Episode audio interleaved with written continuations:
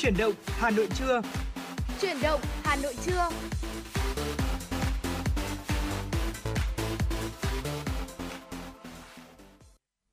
Xin được mến chào quý vị thính giả và chào mừng quý vị đã quay trở lại với chuyển động Hà Nội trưa cùng với Hồng Hạnh và Thu Minh. Ngày hôm nay thì trong 120 phút chuyển động của Hà Nội trưa thì chắc chắn là chúng tôi sẽ luôn cập nhật cho quý vị những thông tin mới nhất. Bên cạnh đó là những tiểu mục và ngày hôm nay thì sẽ có rất nhiều những gợi ý về những dịp nghỉ lễ mùng 2 tháng 9 chúng ta sẽ đi đâu, ờ, chơi gì hay là những hoạt động mạo hiểm này hay là những hoạt động vui chơi trong dịp nghỉ lễ mùng 2 tháng 9 sắp tới. Bên cạnh đó thì chắc chắn rồi, không thể thiếu những giai điệu âm nhạc sẽ luôn đồng hành cùng với quý vị thính giả. Vì vậy mà ngày hôm nay quý vị cũng đừng quên là hãy tương tác với chúng tôi qua số hotline 024 3773 6688 để có thể là gửi những yêu cầu âm nhạc về cho chương trình và ngày hôm nay Thu Minh và Hồng Hạnh sẽ sẵn sàng làm cầu nối giúp quý vị. Dạ vâng ạ, bên cạnh đó thì quý vị thính giả thông qua số điện thoại nóng của chương trình hoặc fanpage FM96 Thời sự Hà Nội có thể chia sẻ những vấn đề mà quý vị à, đang quan tâm. Bên cạnh đó là những yêu cầu âm nhạc quý vị thính giả nhé. Và rất vui khi lại được đồng hành cùng với quý vị trong 120 phút trực tiếp tiếp theo của chương trình. Hãy giữ sóng đồng hành cùng với chúng tôi. Ờ, Thu Minh và Hồng Hạnh sẽ gửi tới cho quý vị ờ, bên cạnh những giai điệu âm nhạc thì còn là những tin tức đáng chú ý do biên tập viên Lan Hương và Hoa Mai thực hiện. Bên cạnh đó là những nội dung mà chúng tôi đã chuẩn bị cùng với một tọa đàm để gửi tới cho quý vị. Và thưa quý vị, trong buổi sáng ngày hôm nay thì chúng tôi cũng đã cập nhật ờ, đến quý vị thông tin thời tiết và tiếp theo thì cũng chính là những thông tin thời tiết mới nhất và chúng tôi cũng sẽ liên tục cập nhật để quý vị có thể nắm được là tình hình thời tiết trong ngày hôm nay để có thể dễ dàng sắp xếp được lịch trình của mình. Thưa quý vị, ngày hôm nay tại khu vực Hà Nội, nhiệt độ thấp nhất sẽ dao động từ 25 đến 27 độ, nhiệt độ cao nhất từ 32 đến 34 độ C và có lúc sẽ có thể là có mưa rào và rông và trong mưa rông sẽ có khả năng xảy ra gió giật mạnh. Còn tại khu vực phía Tây Bắc Bộ, nhiệt độ thấp nhất từ 23 đến 26 độ, có nơi dưới 23 độ C. Nhiệt độ cao nhất từ 30 đến 33 độ, có nơi trên 33 độ C. Nhiều mây có mưa rào và rông rải rác, cục bộ có mưa vừa, mưa to. Thời gian mưa tập trung vào chiều tối và đêm. Gió nhẹ, trong mưa rông có khả năng xảy ra lốc, xét và gió giật mạnh. Còn khu vực phía Đông Bắc Bộ, nhiệt độ thấp nhất từ 24 đến 27 độ, nhiệt độ cao nhất từ 31 đến 34 độ, có nơi trên 34 độ C. Nhiều mây có mưa rào và rông rải rác, cục bộ có mưa vừa mưa to. Thời gian mưa tập trung vào chiều tối và đêm, gió nhẹ, trong mưa rông có khả năng xảy ra lốc, xét và gió giật mạnh. À, thưa quý vị, ờ, từ sáng đến khoảng tầm trưa nay, theo như chúng tôi cập nhật thì thời tiết của Hà Nội ngày hôm nay cũng khá là mát mẻ và đầu giờ sáng nay thì cũng có những cái cơn mưa rào nho nhỏ và có thể là tầm chiều chiều tối ngày hôm nay thì cũng sẽ có mưa. Vì vậy mà quý vị thính giả cũng lưu ý là chúng ta sẽ mang theo áo khoác này, hoặc là áo mưa để luôn luôn giữ được đảm bảo sức khỏe cho mình và bản thân. Còn ngay bây giờ thì để mở đầu cho chuyển động Hà Nội trưa cũng sẽ là một giai điệu âm nhạc mà chúng tôi muốn gửi đến quý vị. Và ngay bây giờ, xin mời quý vị sẽ cùng lắng nghe ca khúc gác lại âu lo với sự thể hiện của Đa Láp và Miu Lê. cho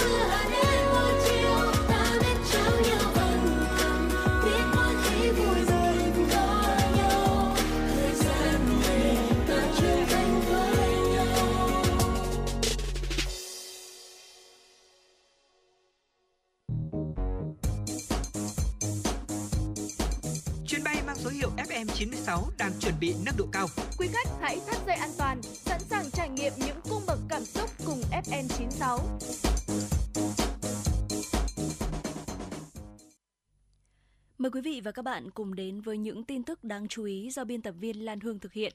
Thưa quý vị, Bộ Giáo dục và Đào tạo sẽ đánh giá lại việc sử dụng chứng chỉ ngoại ngữ quốc tế để thay thế điểm thi.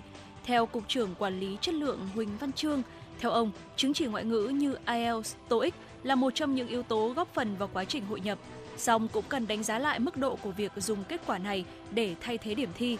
Tại hội nghị tổng kết năm học 2022-2023, triển khai nhiệm vụ năm học mới trong công tác quản lý chất lượng và thanh tra, kiểm tra với các sở giáo dục và đào tạo. Ông Trương đánh giá các địa phương cơ bản làm tốt việc quản lý văn bằng, chứng chỉ ở cấp phổ thông, công tác chấn chỉnh hoạt động liên kết, tổ chức thi cũng được chuẩn hóa tinh gọn hơn. Về những tồn tại trong hoạt động quản lý thi và cấp chứng chỉ ngoại ngữ quốc tế, ông Trương cho rằng nhiều địa phương chưa sát sao, không thực hiện đúng quy định và chỉ đạo của Bộ. Ông nhấn mạnh vai trò của địa phương trong việc giám sát tổ chức thi nên các sở phải chủ động và lưu ý hơn. Tối qua, chương trình nghệ thuật mùa Vu Lan báo hiếu ơn nghĩa sinh thành năm 2023 diễn ra tại Cung văn hóa lao động hữu nghị Việt Xô Hà Nội. Tới dự chương trình có Ủy viên Bộ Chính trị, Bí thư Thành ủy Hà Nội Đinh Tiến Dũng, Ủy viên Trung ương Đảng, Phó trưởng ban tuyên giáo Trung ương, Tổng biên tập báo Nhân dân, Chủ tịch Hội Nhà báo Việt Nam Lê Quốc Minh, Ủy viên Ban Thường vụ Thành ủy, Chủ tịch Ủy ban Mặt trận Tổ quốc Việt Nam thành phố Hà Nội Nguyễn Lan Hương cùng đại diện lãnh đạo các bộ ban ngành trung ương và các sở ban ngành thành phố Hà Nội. Với quy mô tổ chức và dàn dựng công phu, cùng sự tham gia của các nghệ sĩ nổi tiếng, chương trình Ơn Nghĩa Sinh Thành năm 2023 thực sự là một chương trình nghệ thuật sâu lắng, giàu xúc cảm, ngợi ca công ơn của cha mẹ, góp phần gìn giữ những giá trị nhân bản trong truyền thống của người Việt Nam, uống nước nhớ nguồn, ăn quả nhớ người trồng cây, đồng thời nhắc nhở bổn phận người làm con phải làm những việc hiếu nghĩa để thể hiện tình cảm và lòng biết ơn với công lao sinh thành, dưỡng dục của song thân. Trong chương trình, ban tổ chức trao học bổng cho các học sinh vượt khó vươn lên, có thành tích tốt trong học tập. 8 tháng qua, kim ngạch xuất khẩu ngành rau quả đã đạt 3,4 tỷ đô. Tuy nhiên, việc liên tục nhận được thông báo của nước nhập khẩu do không tuân thủ các yêu cầu về kiểm dịch thực vật đã cho thấy những bất cập về quản lý mã số vùng trồng và cơ sở đóng gói hiện nay. Trên tổng số gần 7.000 mã số vùng trồng và hơn 1.600 cơ sở đóng gói, tỷ lệ mã số được quản lý giám sát sau khi cấp còn rất thấp.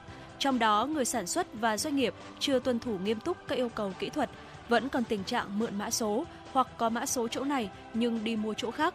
370 lô hàng bị cảnh báo đều liên quan đến mã số vùng trồng và cơ sở đóng gói của 13 tỉnh, nhưng chế tài xử phạt chưa có.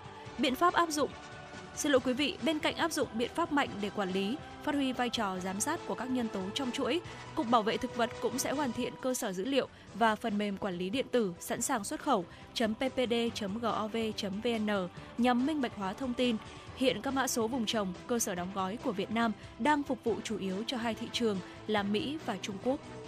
Lễ khai giảng năm học 2023-2024 được tổ chức thống nhất trên địa bàn thành phố vào sáng ngày 5 tháng 9 năm 2023. Sở Giáo dục và Đào tạo Hà Nội lưu ý các nhà trường tổ chức lễ khai giảng gọn nhẹ với học sinh là trung tâm, chú trọng việc tổ chức đón học sinh đầu cấp. Riêng với cấp mầm non, tổ chức khai giảng theo hình thức ngày hội đến trường của bé một cách linh hoạt sáng tạo với nội dung phù hợp. Thời lượng tổ chức lễ khai giảng tối đa là 60 phút. Thời gian bắt đầu đón trẻ và tổ chức lễ khai giảng do Phòng Giáo dục và Đào tạo thống nhất, chỉ đạo cơ sở giáo dục mầm non thực hiện. Sau khi kết thúc lễ khai giảng, căn cứ tình hình thực tiễn, các trường học chủ động tổ chức sinh hoạt đầu năm học với các hoạt động thiết thực, ý nghĩa, đảm bảo phòng chống dịch bệnh. Thưa quý vị, vừa rồi cũng chính là những thông tin đầu tiên của chúng tôi gửi đến quý vị trong chuyển động Hà Nội trưa. Và vừa rồi thì Hồng Hạnh và Thu Minh cũng có nhận được một yêu cầu âm nhạc đến từ một quý vị thính giả có tương tác với chúng tôi qua số điện thoại nóng của chương trình là 024 3773 6688 với ờ, ca khúc Tình cây và đất với sự thể hiện của ca sĩ Anh Thơ. Và ngay bây giờ, xin mời quý vị thính giả sẽ cùng lắng nghe.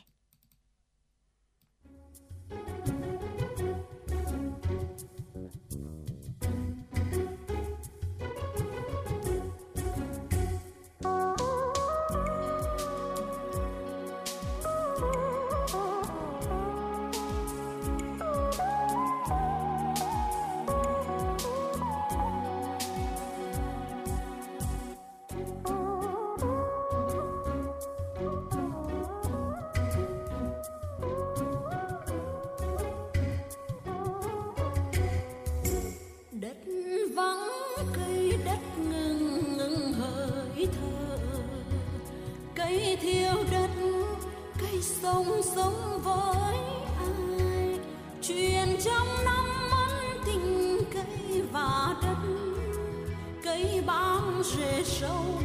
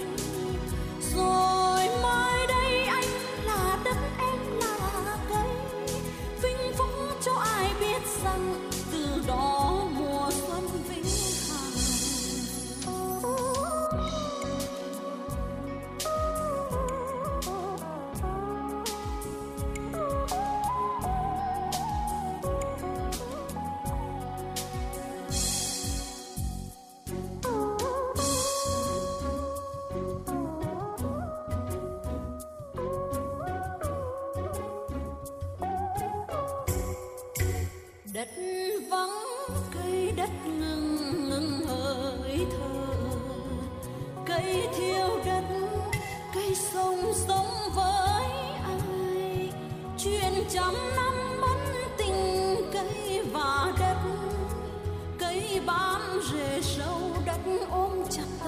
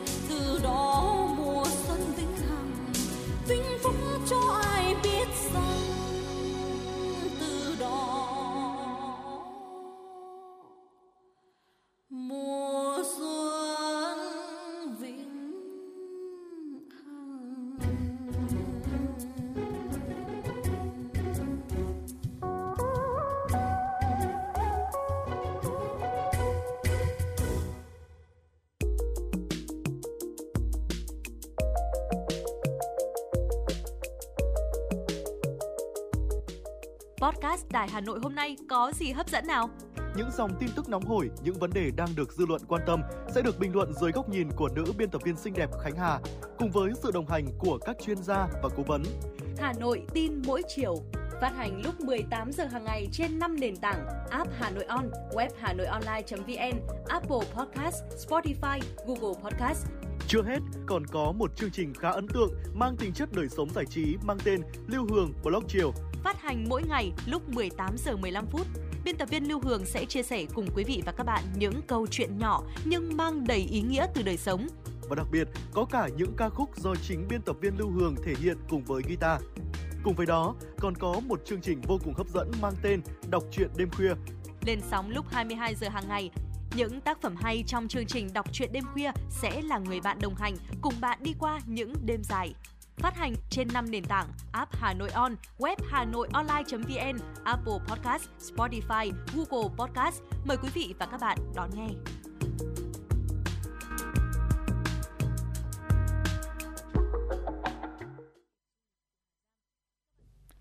Quý vị thính giả, vừa rồi thì chúng ta cũng đã vừa thư giãn với những giai điệu âm nhạc và ngay bây giờ thì chúng ta sẽ cùng đến với một tiểu mục quen thuộc tiếp theo, đó chính là Sống khỏe cùng FM96. Thưa quý vị, ngày hôm nay thì ờ, một chủ đề mà chúng ta sẽ cùng bàn luận đó chính là lợi ích của việc ăn chay đúng cách.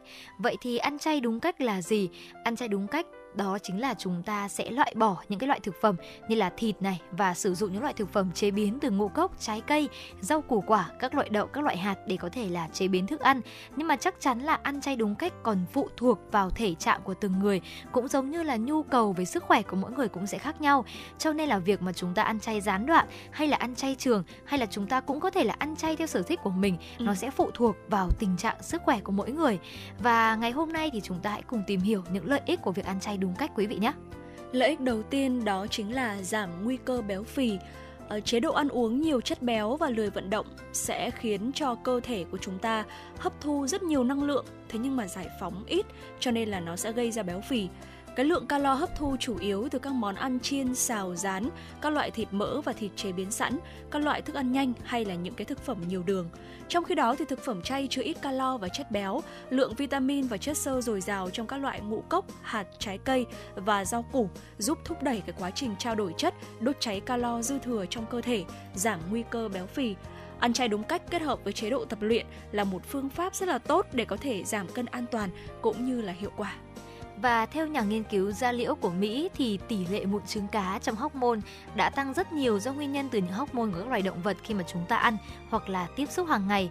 Vô hình chung thì chế độ ăn chay sẽ bổ sung một lượng lớn trái cây, rau củ quả tươi làm hạn chế các hormone gây mụn này. Ngoài ra thì các loại thực phẩm chay còn cung cấp các vitamin và khoáng chất để giúp đào thải độc tố ra khỏi cơ thể, tăng độ đàn hồi, tăng sức đề kháng cho da và làm chậm quá trình lão hóa của da. Chúng ta cũng có thể thấy rằng là khi mà chúng ta ăn chay nhiều hơn, có nghĩa là chúng ta sẽ nạp vào cơ thể nhiều trái cây tươi này, rau củ quả. Vì thế mà lượng chất xơ cũng như là những loại vitamin trong cơ thể sẽ nhiều hơn. Vì vậy mà đương nhiên chúng ta sẽ có một làn da khỏe mạnh hơn. Vì vậy mà nếu mà quý vị chúng ta đang mong muốn là có thể thực hiện một chế độ ăn chay trường hay là ăn chay gián đoạn Ừ. thì chắc chắn là sẽ giúp làn da của chúng ta được cải thiện lên rất nhiều. Tiếp theo nữa đó là tác dụng giảm cholesterol. Ở các loại thịt đỏ, trứng, sữa và các chế phẩm từ sữa thì chứa nhiều chất béo bão hòa, làm tích tụ nhiều cholesterol trên thành động mạch. Ngược lại thì các cái loại ngũ cốc, trái cây, rau củ và cây họ đậu thì chứa nhiều chất xơ, trung hòa và đào thải lượng cholesterol thừa ra khỏi ờ, cơ thể của chúng ta, giúp ổn định lượng đường ở trong máu. Bên cạnh đó thì ờ, việc ăn chay còn giúp cho chúng ta kiểm soát huyết áp. Theo nghiên cứu đăng trên tạp chí JAMA Internal Medicine của các nhà khoa học Nhật Bản cho thấy là người mà áp dụng chế độ ăn chay đấy ạ thì có mức huyết áp ổn định hơn so với những người khác. Các loại trái cây, rau củ, hạt chứa các chất chống oxy hóa, hợp chất tinh bột, các chất béo không bão hòa, chất xơ, canxi, magie, vitamin C và A. Quan trọng nhất là kali, ờ, chất giúp cân bằng lượng muối ở trong cơ thể, đảm bảo huyết áp ổn định và phòng ngừa bệnh cao huyết áp. Và tiếp đến đó chính là một lợi ích tuyệt vời trong việc cải thiện hệ tiêu hóa của chúng ta thưa quý vị. Ở các loại ngũ cốc, trái cây, rau củ và cây họ đậu cung cấp nhiều chất xơ, chất xơ hòa tan, không hòa tan và prebiotic giúp thúc đẩy nhu động ruột nên những người ăn chay thường xuyên thì sẽ có ít nguy cơ mắc bệnh về đường tiêu hóa hơn. Ừ. Các loại thực phẩm chứa nhiều axit béo omega 3 thì lại rất tốt cho hệ tiêu hóa, bao gồm là hạt lanh này, hạt chia và đặc biệt là quả óc chó. Ờ, một trong số những lợi ích tuyệt vời của um, việc ăn chay đó chính là giảm nguy cơ bệnh tiểu đường tuyếp 2 thưa quý vị. Ăn chay đúng cách là một lựa chọn tốt cho những người bị tiểu đường, giúp kiểm soát đường huyết và giảm những biến chứng tiểu đường, đặc biệt là với tiểu đường tuyếp 2. Nếu thay thế 100% lượng calo protein động vật bằng lượng calo từ thực vật, có thể làm giảm 18% nguy cơ mắc bệnh nhờ việc giảm nguy cơ hội chứng chuyển hóa, một trong những nguyên nhân để gây nên bệnh. Dạ vâng ạ, và những người ăn chay thì cũng sẽ giảm 1 phần 3 nguy cơ bị tử vong do bệnh tim vì các thực phẩm sử dụng cho ăn chay giúp ổn định cholesterol, tránh gây tắc nghẽn động mạch, làm giảm huyết áp và ổn định lượng đường trong máu, từ đó thì tăng cường sức khỏe tim mạch. Ngoài cá thì ăn chay cung cấp nhiều omega 3 tốt cho tim mạch, đặc biệt là các loại ngũ cốc nguyên hạt, các loại đậu và các loại hạt. Bên cạnh đó thì ờ, trái cây, rau củ tươi và ngũ cốc trong chế độ ăn chay cũng cung cấp các vitamin và khoáng chất giúp cơ thể của chúng ta chống lại bệnh tật và các nguy cơ ung thư như là sulforaphane, selenium và các chất chống oxy hóa như là vitamin C, vitamin E. Một nghiên cứu trên 63.000 người dân nước Mỹ trong suốt 20 năm đã kết luận nguy cơ ung thư gan, phổi, họng À, giảm tới 11% ở những người ăn chay. Một chế độ ăn nhiều chất xơ cũng giúp giảm nguy cơ bị ung thư vú. Và tiếp theo đó chính là giảm triệu chứng hen suyễn thưa quý vị. Một số loại thực phẩm từ động vật thì sẽ gây dị ứng và viêm cho người bị hen suyễn. Việc chúng ta ngừng sử dụng các loại thực phẩm này sẽ giúp giảm tần suất và triệu chứng hen suyễn. Theo một nghiên cứu của các bác sĩ Thụy Điển trên 24 bệnh nhân hen suyễn ăn thuần chay trong một năm thì 22 người đã cải thiện những triệu chứng bệnh rõ rệt. Lưu ý là nếu ăn chay không đúng cách thì sẽ gây ra những cái tác hại khôn lường cho cơ thể do sự thiếu hụt các chất dinh dưỡng, đặc biệt là sắt, kẽm, vitamin B12, một loại vitamin quan trọng cho tế bào máu và dây thần kinh chỉ xuất hiện chủ yếu trong thịt động vật. Vì vậy, để ăn chay thực sự khỏe mạnh thưa quý vị thì chúng ta phải có một chế độ ăn khoa học, đầy đủ dinh dưỡng. Bên cạnh đó thì tránh xa các loại thức ăn nhanh như là khoai tây chiên, đồ chay chế biến sẵn, các loại bánh kẹo hay nước ngọt và có một chế độ rèn luyện phù hợp. Cho nên là Hồng Hạnh nghĩ rằng là những cái chế độ ăn chay, chay thuần chay này hay là chay gián đoạn nó đều rất là tốt cho sức khỏe. Quan trọng là quý vị sẽ cần phải lựa chọn một chế độ phù hợp cho cơ thể của mình. Đặc biệt là với những ai mà chúng ta có những bệnh lý nền thì chúng ta cũng cần lưu ý là sẽ cần phải cung cấp đầy đủ các chất dinh dưỡng. Mà những chất dinh dưỡng này nếu mà nó có chủ yếu ở trong động vật thì chúng ta vẫn cần nên bổ sung thường xuyên. Còn ăn chay thì vẫn sẽ luôn là một trong số những phương pháp ăn để có thể giúp chúng ta có một sức khỏe lành mạnh hơn, đào thải độc tố tốt hơn. Và vừa rồi thì cũng chính là những ờ, chia sẻ của Hồng Hạnh và Thu Minh về những lợi ích của việc ăn chay. Còn ngay bây giờ thì chúng ta sẽ tạm gác lại tiểu mục Sống khỏe cùng FM96 để quay trở lại với những giai điệu âm nhạc. Và vừa rồi thì Hồng cũng lại có một yêu cầu âm nhạc tiếp theo đến từ một vị thính giả có tương tác với chúng tôi qua fanpage của chương trình các quý vị. Và ngay bây giờ, hãy cùng lắng nghe những giai điệu âm nhạc qua giọng hát của Pia Linh và Đen với ca khúc Nấu ăn cho em. Xin mời quý vị sẽ cùng thưởng thức.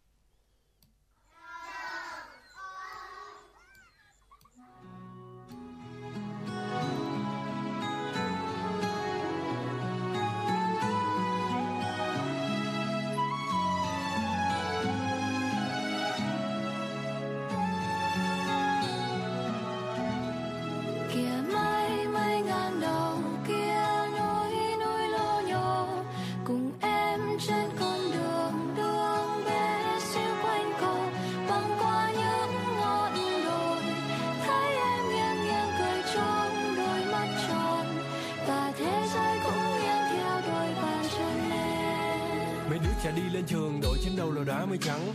Trăng đạp lên mặt trời mưa thì cười và má hay nắng. Những nụ cười làm cho lòng đang bồn bề bồng hóa ngay ngắn. Lên trên này thấy các em, anh mới thấy mình quá may mắn. Mặt trời vàng như trứng chiên, khi mà em đứng thẳng, núi và đôi phải đứng nghiêng. Con đường quanh co quá, em cho lượng như cánh chim. Mai sau lớn em bơi giữa đời, em mới khỏe như ánh viên. Dù không còn là học sinh, anh thấy mình vẫn còn phải học hành. Như cây mọc lên từ đất, phải đủ chất thì nó mới mọc cành. Học cách bỗng thêm hạnh phúc, để cành đó mọc ra những điều lành. Vì nghĩ số phận là người luôn giám sát chứ không có điều hành. Nên anh mong các em sẽ không bao giờ bỏ cuộc. Vì anh biết tụi em nhỏ con nhưng mà dũng khí thì không thể nào nhỏ được. Yo, không thể nào mà nhỏ được. Yo, không thể nào mà nhỏ được.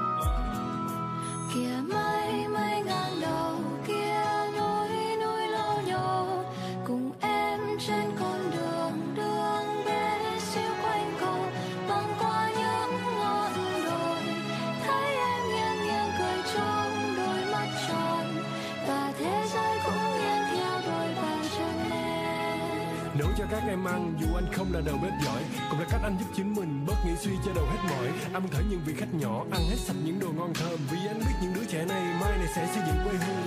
Nấu cho các em ăn, em lấy sức nhặt từng con chữ. Khi có tri thức, em thấy con hổ không còn hung dữ. Và em sẽ lớn hơn cây mận ở bên vườn nhà. Lúc ấy thì mấy khe sâu chỉ là nét vẽ thêm rườm ra tụi mình muốn trở thành người tốt và đang phải học để làm điều đó. Tụi mình nhìn các em để biết những gì mình cần, những gì mình có. Tụi mình cũng từng là trẻ thơ, cần được no cái bụng và chiều. Tụi mình tìm cách cho đi vì biết cho đi sẽ nhận lại nhiều cho đi những nụ cười những buồn phiền sẽ trôi rất xa. Cho đi niềm hạnh phúc sẽ nhận về gấp đôi gấp ba yo. Cho đi niềm hạnh phúc sẽ nhận về gấp đôi gấp ba gấp đôi gấp ba yeah. Em thấy bầu trời, em thấy núi đồi. Mặt hồ trong veo, mong chân sẽ cứng Và đã luôn mềm trên mỗi con đường. Từng ngày em qua, mặt trời trong trái yêu hồng, vang trong lòng một tiếng gà trưa Mong cho cây lá cho trời thuận gió và mưa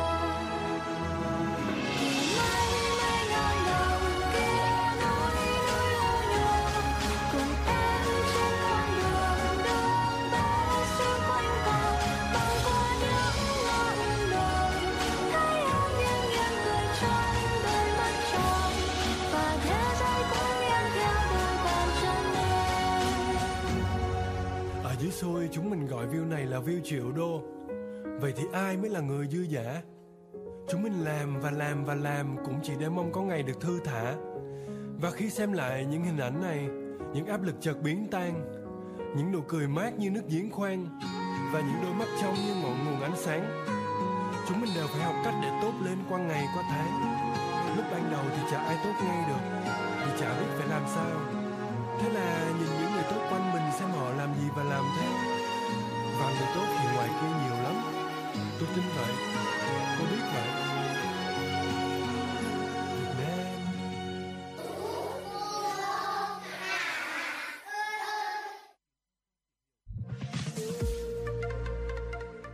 Podcast Đài Hà Nội, Hà Nội tin mỗi chiều. Những dòng tin tức nóng hổi đang được dư luận quan tâm sẽ được bình luận dưới góc nhìn của nữ biên tập viên xinh đẹp Khánh Hà cùng với sự đồng hành cùng các chuyên gia và cố vấn. Bánh trưng bánh giò trưng gai Podcast Đài Hà Nội, tiếng nói từ Hà Nội. Phát hành lúc 18 giờ hàng ngày trên 5 nền tảng app Hà Nội On, web Hà Nội Online.vn, Apple Podcast, Spotify, Google Podcast. Mời quý vị và các bạn đón nghe. Podcast Đài Hà Nội, Hà Nội tin mỗi chiều.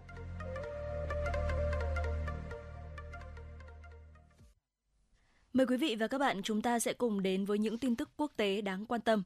Theo một quan chức hàng đầu của WHO, biến thể COVID-19 đột biến cao có tên là BA.2.86 hiện đã được phát hiện ở Thụy Sĩ và Nam Phi, Israel, Đan Mạch, Mỹ và Anh.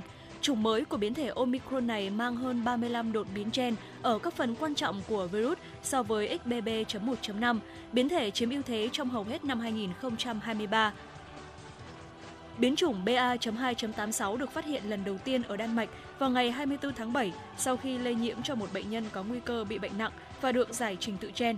Kể từ đó, BA.2.86 đã được phát hiện ở những bệnh nhân có triệu chứng khác trong quá trình kiểm tra y tế theo quy định ở sân bay và trong các mẫu nước thải ở một số quốc gia. Hàng chục nhà khoa học trên khắp thế giới cho biết Mặc dù việc theo dõi BA.2.86 là quan trọng, nhưng biến thể này khó có thể gây ra một làn sóng bệnh nặng và tử vong do hệ thống phòng vệ miễn dịch được xây dựng trên toàn thế giới từ việc tiêm chủng và lây nhiễm COVID-19 trước đó. Thưa quý vị, chính phủ Indonesia đã quyết định dỡ bỏ yêu cầu bắt buộc sử dụng hầu hết các vật liệu được sản xuất trong nước trong các dự án năng lượng mặt trời. Động thái này được cho là có thể thúc đẩy sản xuất năng lượng mặt trời gấp hơn 4.000 lần so với sản lượng hiện tại. Chính phủ Indonesia đặt mục tiêu tăng công suất năng lượng mặt trời lên gấp 5 lần trong 5 năm tới. Điều này có thể cần khoản đầu tư lên tới 2,4 tỷ đô la Mỹ. Đẩy nhanh quá trình chuyển đổi năng lượng là ưu tiên hàng đầu của Tổng thống Joko Widodo khi Indonesia tìm cách giảm sự phụ thuộc vào năng lượng than và đạt mức phát thải dòng bằng không vào năm 2060. Kinh tế Đức tiếp tục đình trệ trong quý 2 năm 2023 sau đà giảm vào hai quý trước đó và dự kiến nền kinh tế nước này sẽ không tăng trưởng trong thời gian tới.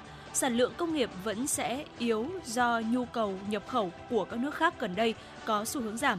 Chi phí tài chính cao có thể sẽ tiếp tục đè nặng lên hoạt động đầu tư.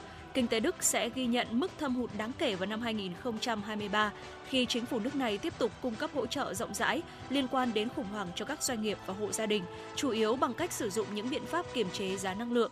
Về mặt tích cực, báo cáo dự đoán rằng do thị trường việc làm ổn định và tăng trưởng tiền lương mạnh mẽ, cũng như lạm phát giảm, sự phục hồi của tiêu dùng cá nhân có thể sẽ tiếp tục diễn ra. Điều này cũng sẽ thúc đẩy lĩnh vực dịch vụ. Quỹ tiền tệ quốc tế vào tháng 7 dự báo rằng Đức sẽ là nền kinh tế G7 duy nhất suy giảm trong năm nay khi nước này phải vật lộn với hậu quả của cuộc khủng hoảng năng lượng. Chị Dominica là một trong những người đầu tiên ở Đức nhận được cánh tay sinh học in 3D. Nhờ đó bệnh nhân có thể thực hiện những chuyển động phức tạp dựa vào các cảm biến, phát hiện các cơn co thắt cơ bên dưới và khuếch đại chúng để tạo ra cử động tay. Ngoài ra, công nghệ in 3D đã giúp cánh tay sinh học này giảm đi một trọng lượng đáng kể so với cánh tay sinh học. Một điểm cộng nữa của sản phẩm là giá cả phải chăng.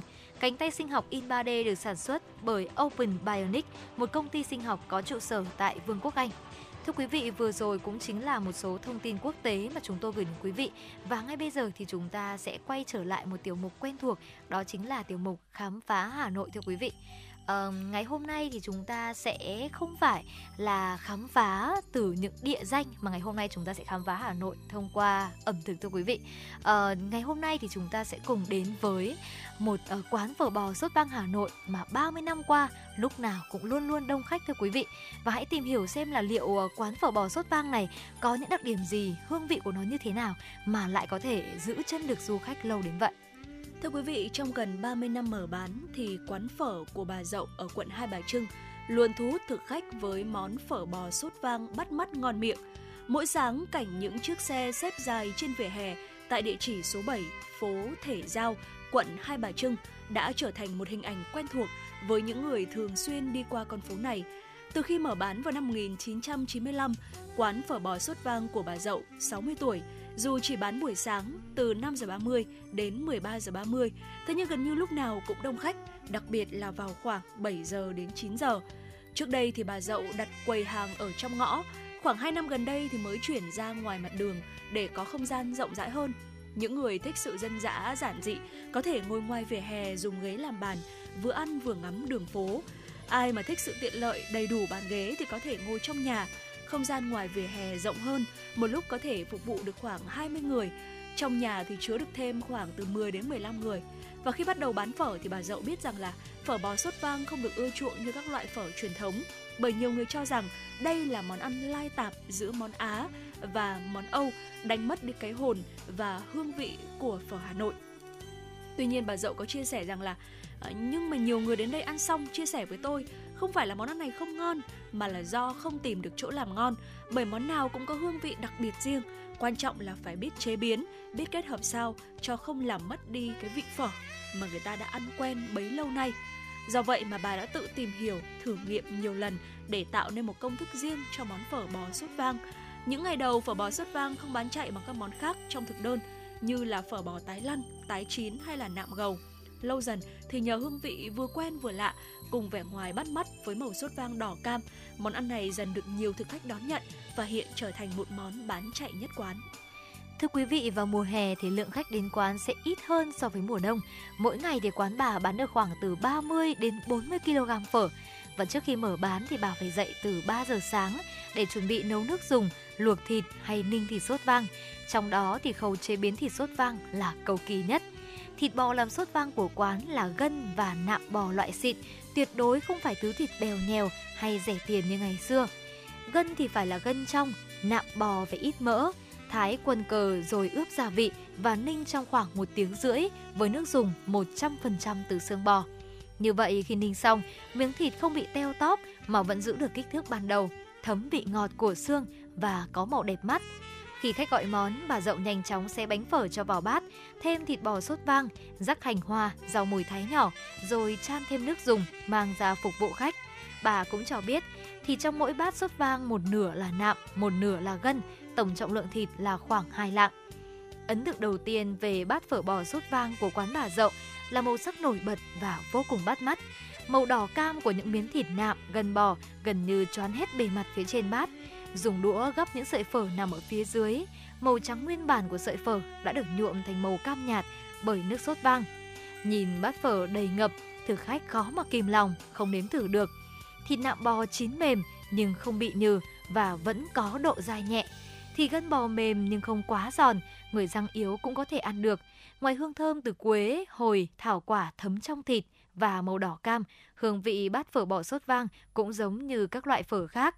Ông Hoàng, một thực khách cho biết, đã ăn ở quán từ khi con gái bà dậu ở chị Hương 36 tuổi mới hơn 10 tuổi và cũng có chia sẻ rằng tôi cũng ăn nhiều quán phở Hà Nội, có cả những hàng danh tiếng, nhưng tôi vẫn thích sự dân dã giản dị của những quán phở lề đường hơn. Mỗi ngày tôi gọi một món để đổi vị, nhưng đúng là phở bò sốt vang, nhìn và thử thì luôn thấy hấp dẫn hơn cả.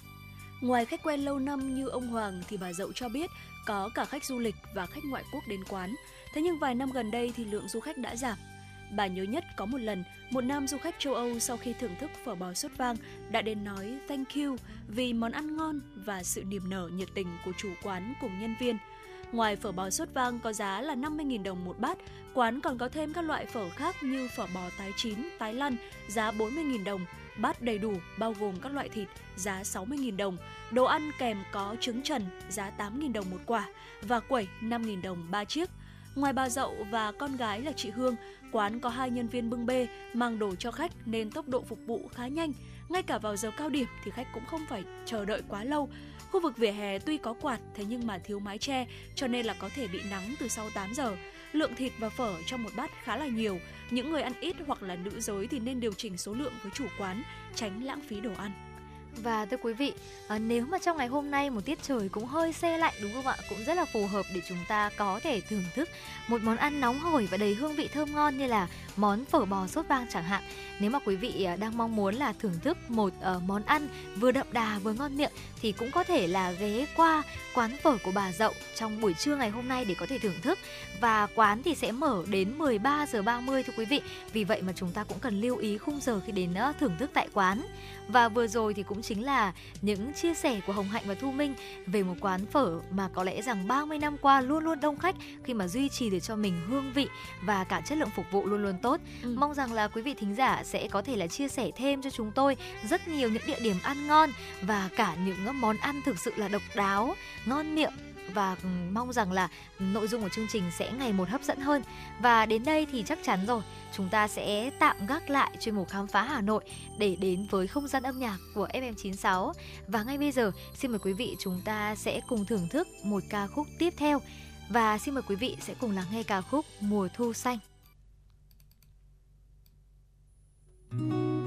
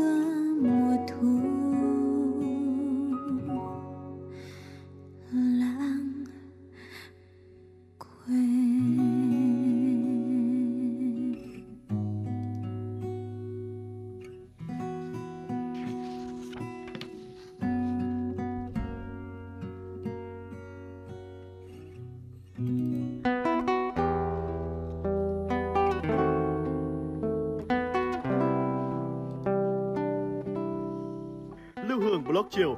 Một chương trình khá ấn tượng mang dấu ấn cá nhân của biên tập viên Lưu Hương với những câu chuyện nhỏ nhưng mang đầy ý nghĩa từ đời sống, những dòng tự sự và đặc biệt có cả những ca khúc do chính biên tập viên Lưu Hương thể hiện cùng với guitar phát hành mỗi ngày lúc 18 giờ 15 phút trên 5 nền tảng app Hà Nội On, web Hà Nội Online.vn, Apple Podcast, Spotify, Google Podcast. Mời quý vị và các bạn đón nghe.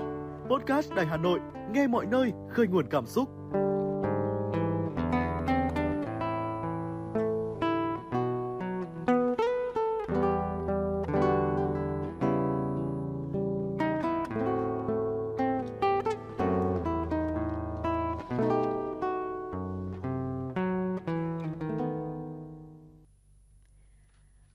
Thính giả chúng ta sẽ cùng quay trở lại với những tin tức đáng chú ý. Theo Công an thành phố Hà Nội, ngay sau khi đưa vào hoạt động trang Zalo, Phòng Cảnh sát Giao thông Công an thành phố Hà Nội và đường dây nóng 024 Xin lỗi quý vị 0243 942 4451 Bình quân mỗi ngày Phòng Cảnh sát Giao thông Công an thành phố tiếp nhận hàng chục thông tin phản ánh của người dân về tình hình vi phạm trật tự an toàn giao thông trên địa bàn. Theo đó, nhiều vi phạm đã được thẩm tra, giải quyết và xử phạt. Công an thành phố Hà Nội cho biết thêm, hiện nay có một số người dân sau khi gửi hình ảnh về vi phạm trật tự giao thông nhưng không thông tin rõ về thời gian địa điểm hoặc các thông tin liên quan nên khó khăn cho lực lượng tiếp nhận thông tin. Do đó đơn vị đề nghị khi gửi phản ánh, người dân nên để lại thông tin cho cán bộ tiếp nhận để tiện trao đổi, thuận lợi trong quá trình xử lý các hành vi vi phạm. Sau khi cung cấp thông tin cho công an, người dân hoàn toàn yên tâm, không lo lộ lọt thông tin cá nhân vì được lực lượng bảo đảm bí mật tuyệt đối. Thưa quý vị, thời gian gần đây, một số đối tượng đã dán đẻ mã QR thanh toán giả mạo lên các mã QR của nhiều cửa hàng quán ăn nhằm chiếm đoạt tài sản. Đây là thủ đoạn mới, do đó người dùng cần hết sức cẩn trọng trong các giao dịch quét mã QR. Tại nhiều cửa hàng, mã QR thường được in và đóng khung tại quầy, một số nơi còn sao thành nhiều bản, dán tại nhiều khu vực trong cửa hàng. Đây cũng là kẽ hở khiến một số đối tượng thực hiện hành vi dán đẻ mã giả mạo. Theo các chuyên gia, chủ cửa hàng cần tra soát kỹ giao dịch, đơn vị cung cấp ứng dụng cũng cần thêm giải pháp hạn chế rủi ro cho người dùng. Theo thống kê của Ngân hàng Nhà nước, trong 5 tháng đầu năm nay, thanh toán qua phương thức quét mã QR tăng hơn 150% về số lượng và hơn 30% về giá trị so với cùng kỳ năm 2022. Phương thức thanh toán này vẫn ngày càng thể hiện thế mạnh về sự tiện lợi trong các giao dịch. Dù vậy, để tránh các hành vi lừa đảo, trục lợi, người dùng cần xác minh kỹ các thông tin giao dịch trước khi quét mã chuyển tiền trực tuyến. Thạch Thất là một trong số những địa phương đứng đầu thành phố Hà Nội về số lượng sản phẩm thuộc chương trình mỗi xã một sản phẩm ô cốp được đánh giá xếp hạng công nhận. Không chỉ nhiều về số lượng, các sản phẩm ô cốp của Thạch Thất còn phát huy giá trị, mang lại hiệu quả kinh tế cao, giúp thay đổi tư duy sản xuất của các chủ thể tham gia chương trình. Năm 2023, huyện Thạch Thất phấn đấu có thêm từ 20 đến 30 sản phẩm được chứng nhận ô cốp, đồng thời tổ chức đánh giá phân hạng cho 49 sản phẩm ô cốp đã hết thời gian, tiếp tục duy trì nâng cao chất lượng các sản phẩm ô cốp đã được công nhận để hỗ trợ các chủ thể tham gia chương trình ô cốp. Ủy ban nhân dân huyện Thạch Thất phối hợp với các đơn vị tư vấn hướng dẫn cho doanh nghiệp, hộ gia đình, cá nhân có sản phẩm tham gia ô cốp sản xuất theo hướng an toàn hữu cơ, Đối với chủ thể tham gia ô cốp tại các làng nghề, tập trung đầu tư nâng cấp hệ thống máy móc trang thiết bị hiện đại, thiết kế nhãn hiệu mẫu mã đăng ký nhãn hiệu sản phẩm phù hợp nhu cầu thị trường và chuẩn bị hồ sơ để trình Ủy ban nhân dân thành phố đánh giá phân hạng vào cuối năm 2023. Thưa quý vị, tròn 10 ngày kể từ khi quy định về định danh biển số có hiệu lực, chợ xe máy cũ ở Chùa Hà, quận Cầu Giấy, Hà Nội lâm vào cảnh vắng khách, điều hưu. Các tiểu thương than trời vì cả tuần không bán được chiếc xe nào, trong khi vẫn phải trả chi phí thuê kiosk và phí trồng xe mỗi ngày. Từ ngày 15 tháng 8 năm 2023, Thông tư 24 năm 2023 của Bộ Công an quy định về cấp thu hồi đăng ký biển số xe cơ giới có hiệu lực. Tại thông tư này, cơ quan công an quy định sẽ cấp biển số xe cho cá nhân theo mã định danh của chủ xe, còn gọi là biển số định danh. Cụ thể, các xe đã đăng ký biển 5 số trước ngày 15 tháng 8 năm 2023 mà chưa làm thủ tục thu hồi thì biển số đó được mặc định là biển số định danh của chủ xe, người đứng tên trong giấy đăng ký. Còn những xe không chính chủ, chủ xe phải làm thủ tục thu hồi. Sau đó, chủ xe và người nhận chuyển quyền sở hữu xe phải làm thủ tục đăng ký sang tên xe.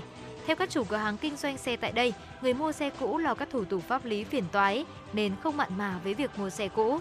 Còn các chủ cửa hàng bán xe cũ chờ quy định chi tiết mới có thể trao đổi mua bán với khách hàng.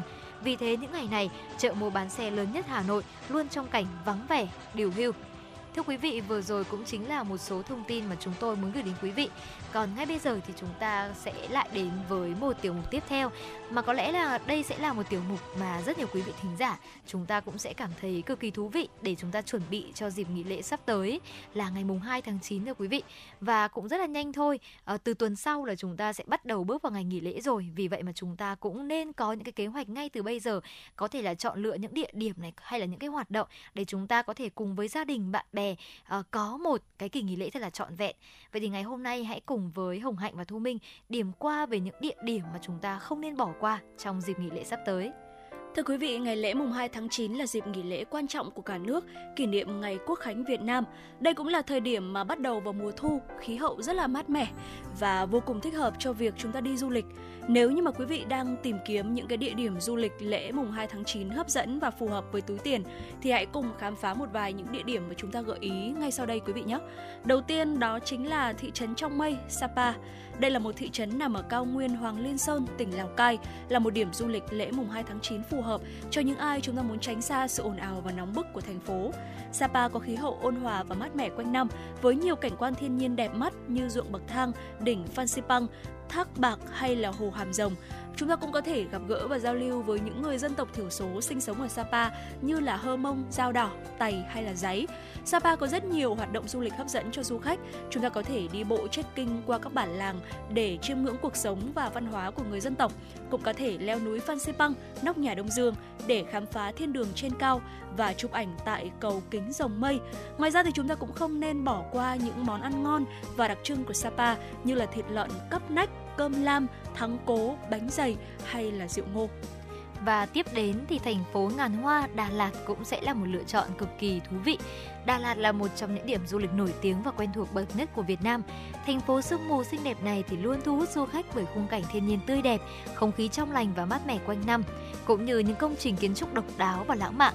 Đến Đà Lạt vào mùa thu thì chúng ta sẽ được trải qua 4 mùa chỉ trong một ngày, từ sương mờ se lạnh của buổi sáng đến nắng vàng ấm áp của buổi trưa, rồi lại chuyển sang mưa rào bất chợt của buổi chiều và rét buốt của buổi tối. Bạn cũng sẽ được chiêm ngưỡng những cánh đồng hoa rực rỡ sắc màu từ hoa cúc, hoa hồng, hoa ly, hoa lan cho đến hoa dã quỳ hay hoa mai anh đào. Đà Lạt thì có rất nhiều điểm tham quan và vui chơi hấp dẫn. Chúng ta cũng có thể ghé thăm những vườn hoa thành phố, nhà thờ Con Gà, thung lũng tình yêu, đỉnh Lang Biang, hồ Tuyền Lâm hay làng Cù Lần xinh đẹp. Chúng ta cũng có thể thử những trải nghiệm mới lạ và thú vị như leo núi này, cưỡi ngựa, chèo thuyền, trượt cỏ hay phiêu lưu ở trong rừng. Ngoài ra thì Đà Lạt còn có rất nhiều món ăn ngon và đặc sản nổi tiếng như là bánh căn, à, bánh tráng nướng này, nem nướng, bánh ướt lòng gà, cà phê trồn hay rượu cần. Và khi đến với Đà Lạt thì chắc chắn là các bạn sẽ cảm thấy rằng bị mê hoặc bởi thời tiết cũng giống như là một không khí cực kỳ lãng mạn ở thành phố ngàn hoa này. Dạ vâng ạ. Và Phú Quốc là một hòn đảo xinh đẹp nằm ở vịnh ờ, Thái Lan thuộc tỉnh Kiên Giang cũng là một địa điểm mà chúng tôi muốn gợi ý tới cho quý vị. Đây là một điểm du lịch lễ mùng 2 tháng 9 lý tưởng cho những ai mà chúng ta yêu thích biển xanh, cát trắng, nắng vàng.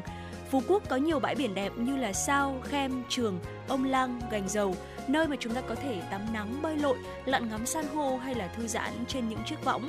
Chúng ta cũng có thể tham gia các cái hoạt động khám phá đảo như là đi xe máy, đi bộ ở trong rừng, tham quan vườn tiêu, nhà tù Phú Quốc hay là chợ đêm Đông hay là chợ đêm Dương Đông. Phú Quốc cũng là một nơi mà uh, sản xuất nước mắm rất là ngon và nổi tiếng. Chúng ta có thể ghé thăm các nhà máy nước mắm truyền thống để xem quy trình sản xuất và mua làm quà. Ngoài ra thì Phú Quốc còn có nhiều món ăn hải sản tươi ngon và đa dạng như là cá hồng, cá thu, cá mú, tôm hùm, ghẹ, sò, ốc. Chúng ta có thể thưởng thức những món ăn này tại các nhà hàng, quán ăn hay là chợ đêm với giá cả rất phải chăng. Và tiếp đến thì chắc chắn rồi Đà Nẵng, một thành phố hiện đại đáng sống và phát triển nằm ở miền Trung Việt Nam. Đây thì chắc chắn sẽ là một địa điểm du lịch ở ngày mùng 2 tháng 9 rất là phù hợp ừ. cho những gia đình muốn trải nghiệm một cuộc sống sôi động và năng động. Bởi vì Đà Nẵng thì sẽ có rất nhiều hoạt động khác nhau. Chúng ta có thể đi tắm biển tại rất nhiều những bãi biển đẹp như là Mỹ Khê này, Bắc Mỹ An hay là Non Nước, nơi mà chúng ta có thể tắm nắng, bơi lội và chơi những môn thể thao dưới nước hay là ngắm cảnh hoàng hôn. Thực sự là khi đến với biển Đà Nẵng thì chúng ta sẽ thấy rằng nước biển rất là trong, xanh và sóng biển thì không quá lớn. Vì vậy mà cực kỳ phù hợp để tắm biển ở trong tất cả những khung giờ trong ngày, chỉ trừ khung giờ trưa ra thôi. Và chúng ta cũng có thể là tham quan những công trình kiến trúc độc đáo như cầu Rồng, cầu sông Hàn hay cầu Thuận Phước và Bà Nà Hill. Đà Nẵng cũng là một thiên đường ẩm thực với rất nhiều món ăn ngon và nổi tiếng như là bún chả cá này, bún mắm, bánh xèo, bánh tráng cuốn thịt heo, mì quảng hay là bánh bèo. Chúng ta cũng có thể thưởng thức ờ, những món ăn này tại các quán ăn, nhà hàng hay là chợ đêm với giá cả cực kỳ hợp lý. Ngoài ra thì Đà Nẵng còn có rất nhiều điểm vui chơi và giải trí hấp dẫn để dành cho những gia đình mà có các bạn nhỏ như là công viên châu Á, Sun World Đà Nẵng Wonder, bảo tàng 3D hay là chúng ta còn có cả sân golf ở ờ, BRG Đà Nẵng thưa quý vị. Dạ vâng ạ. Và bên cạnh Đà Nẵng thì ờ, chúng tôi cũng xin được giới thiệu tới ờ, cho quý vị và các bạn ờ, một địa điểm khác đó là Hội An. Đây là một phố cổ độc đáo, là một thành phố cổ kính nằm ở tỉnh Quảng Nam. Đây là một điểm du lịch lễ 2 tháng 9 lý tưởng cho những ai mà chúng ta yêu thích lịch sử và văn hóa. Hội An thì có rất là nhiều những cái di tích kiến trúc độc đáo và mang đậm dấu ấn của các quốc gia khác nhau như là Nhật Bản, Trung Quốc, Pháp hay là Hà Lan. Chúng ta cũng có thể tham quan những công trình nổi tiếng như là cầu Nhật Bản, phố cổ Hội An, chùa cầu, hội quán Phúc Kiến hay là bảo tàng Hội An. Và đây cũng là một thiên đường ẩm thực với rất là nhiều món ăn ngon và nổi tiếng như là cao lầu, bánh mì, bánh xèo, mì quảng hay là chè bột lọc và chúng ta cũng có thể à, thưởng thức những món ăn này tại các quán ăn, nhà hàng hay chợ Hội An. Ngoài ra thì Hội An còn có nhiều hoạt động du lịch thú vị khác như là đi bè thúng trên sông Thu Bồn, tham gia lễ hội đèn lồng vào mỗi đêm rằm, mua sắm quần áo, may sẵn hay là may đo tại các tiệm may. Và thưa quý vị, vừa rồi thì cũng chính là một số những địa điểm mà chúng tôi gợi ý để quý vị có thể lên lịch trình từ bây giờ để cho gia đình, bạn bè và người thân trong dịp nghỉ lễ sắp tới. Và quý vị cũng cần cân nhắc là về những cái địa điểm này thì có thể nó sẽ hơi đông đúc một chút cho nên chúng ta cũng cần phải đặt phòng sớm cũng như là lên một cái lịch trình rõ ràng, cụ thể để chúng ta sẽ có những trải nghiệm tuyệt vời nhất. Và ngay bây giờ thì chúng ta sẽ cùng quay trở lại với những giai điệu âm nhạc. Xin mời quý vị sẽ cùng thưởng thức.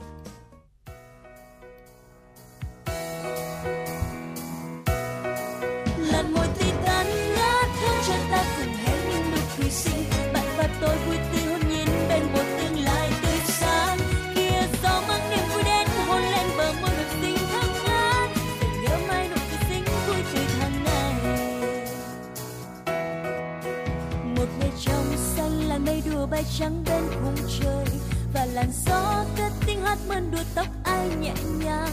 Nụ cười xinh em tự tin trên phố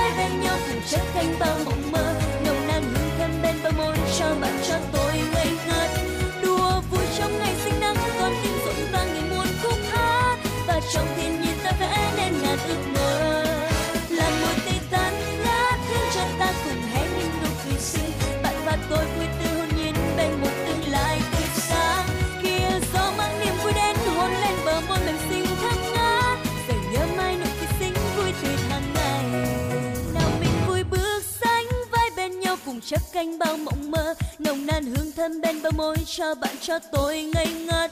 Đùa vui trong ngày sinh nắng, con tim rộn vang nghìn muôn khúc hát. Và trong thiên nhiên ta vẽ nên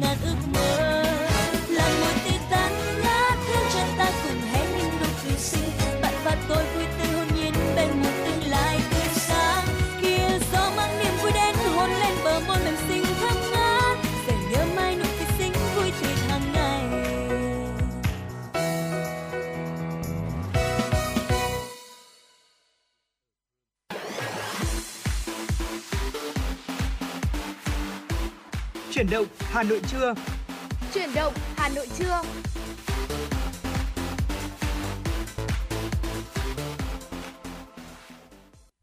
Thưa Thưa quý vị, chúng ta cũng đã đến khung giờ thứ hai của chuyển động Hà Nội trưa, khung giờ từ 11 giờ đến 12 giờ và ngay sau đây cũng chính là một số thông tin mà biên tập viên Hoa Mai đã gửi về cho chương trình. Thưa quý vị, Thủ tướng Chính phủ vừa có văn bản yêu cầu Ngân hàng Nhà nước khẩn trương giả soát sửa đổi thông tư số 06 theo hướng ngưng hiệu lực thi hành các quy định gây khó khăn cho việc vay vốn tín dụng bất động sản hoàn thành trong ngày 25 tháng 8. Ngay sau đó, Ngân hàng Nhà nước ban hành thông tư số 10 ngưng hiệu lực thi hành số quy định cấm cho vay tại thông tư 06 cho đến khi có thông báo mới. Và tiếp theo, cụ thể thông tư số 10 ngưng hiệu lực thi hành khoản 8, khoản 9 và khoản 10, điều 8 của thông tư số 39 năm 2016 đã được bổ sung theo khoản 2, điều 1, thông tư số 06 năm 2023. Theo Ngân hàng Nhà nước, trong bối cảnh nền kinh tế vẫn còn nhiều khó khăn, để ưu tiên hơn nữa thúc đẩy tăng trưởng kinh tế, nên thông tư số 10 được ban hành. Đây được xem là tin vui cho các doanh nghiệp bất động sản trong bối cảnh thị trường còn khó khăn. Một điều có thể thấy, việc ngưng hiệu lực thi hành một số quy định về cho vay theo thông tư 06 đồng nghĩa với việc nhiều hơn các dự án bất động sản được vay vốn ngân hàng. Ngân hàng Nhà nước cho biết sẽ phối hợp với đơn vị liên quan để nghiên cứu, xem xét các giải pháp phù hợp để kiểm soát rủi ro, đảm bảo an toàn hoạt động của các tổ chức tín dụng. Ủy ban nhân dân thành phố vừa có công văn số 13 yêu cầu các đơn vị chức năng tăng cường công tác phòng cháy chữa cháy trong quản lý sử dụng điện trên địa bàn thành phố. Bên cạnh việc đẩy mạnh công tác tuyên truyền, phổ biến kiến thức pháp luật phòng cháy chữa cháy và cứu nạn cứu hộ trên địa bàn thành phố, Ủy ban nhân dân thành phố yêu cầu Công an thành phố Hà Nội chú trọng công tác khuyến cáo, cảnh báo an toàn phòng cháy chữa cháy trong quản lý sử dụng điện bằng các hình thức dễ hiểu, dễ tiếp cận để người dân và doanh nghiệp dễ nhớ, dễ thực hiện. Công tác kiểm tra giám sát cần được tăng cường, xử lý kịp thời những vi phạm còn tồn tại và xử lý nghiêm các trường hợp vi phạm an toàn phòng cháy chữa cháy, vi phạm các quy định về sử dụng điện.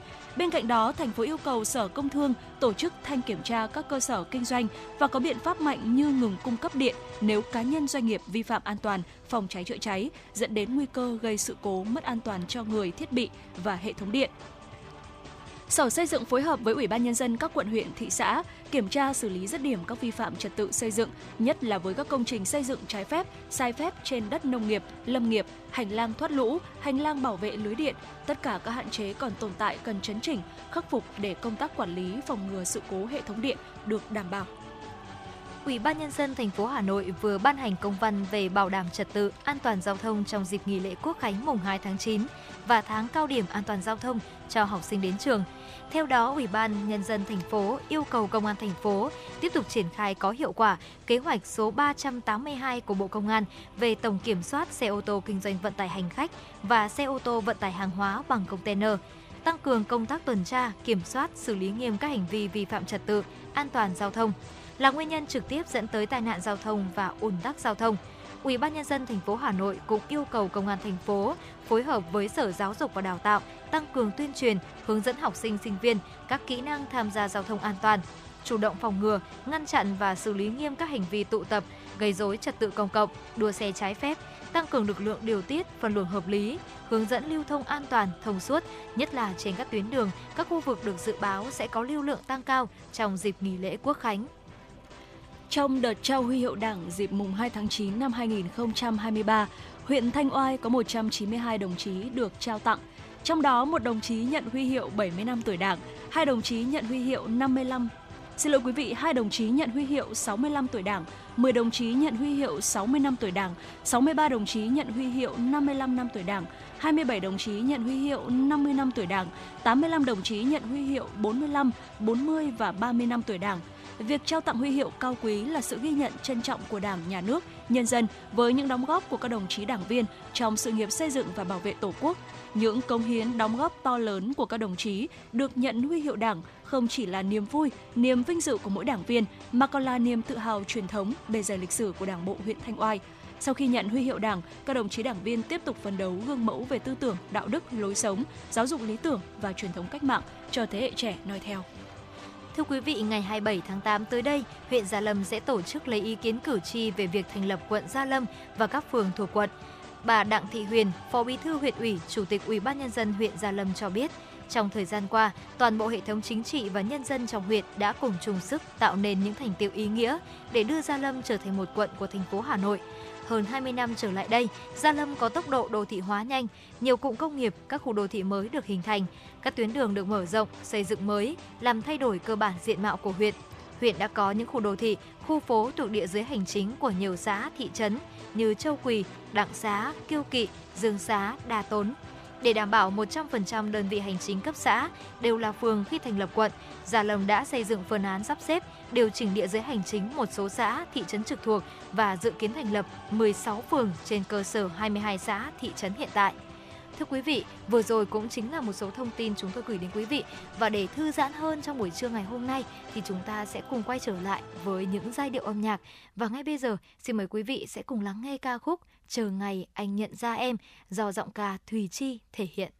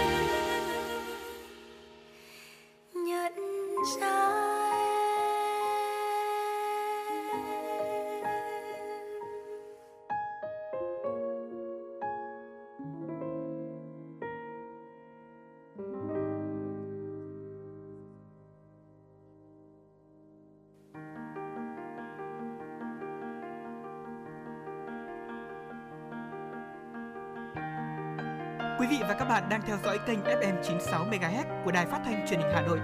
Hãy giữ sóng và tương tác với chúng tôi theo số điện thoại 024 3773 6688.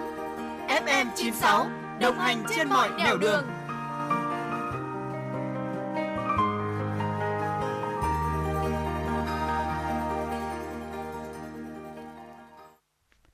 Mời quý vị cùng tiếp tục đến với những tin tức đáng chú ý.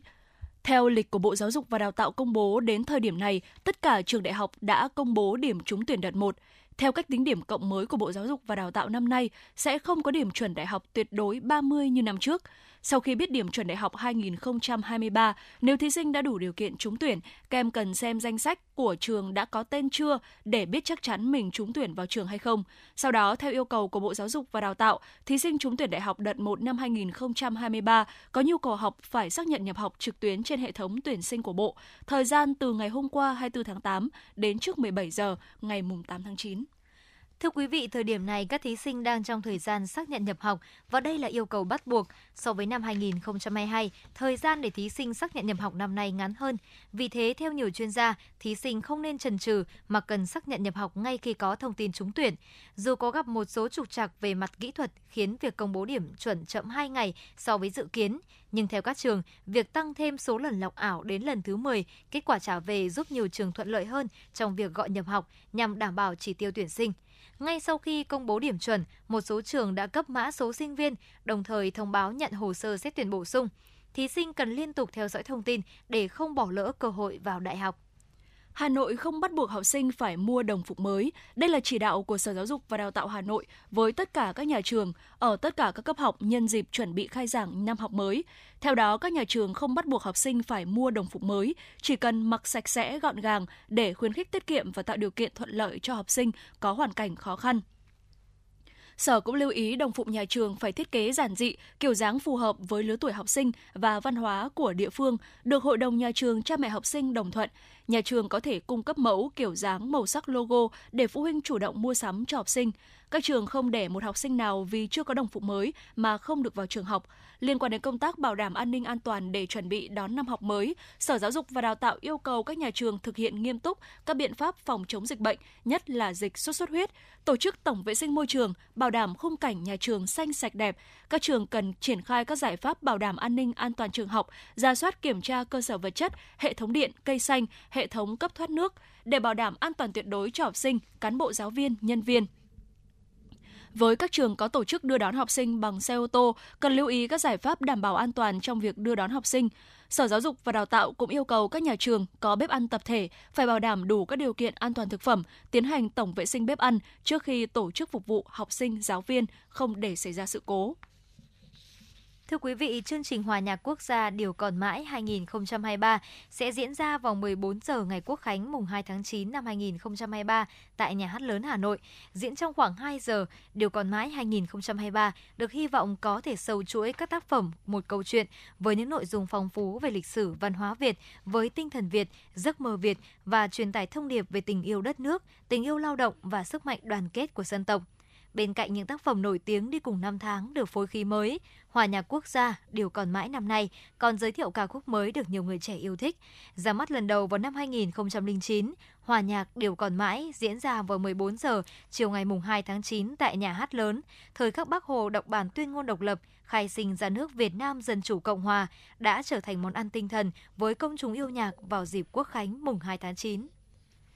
Thưa quý vị, lãnh đạo Sở Y tế Hà Nội thường trực Ban chỉ đạo phòng chống dịch thành phố đã kiểm tra công tác phòng chống sốt xuất huyết tại phường Biên Giang, quận Hà Đông.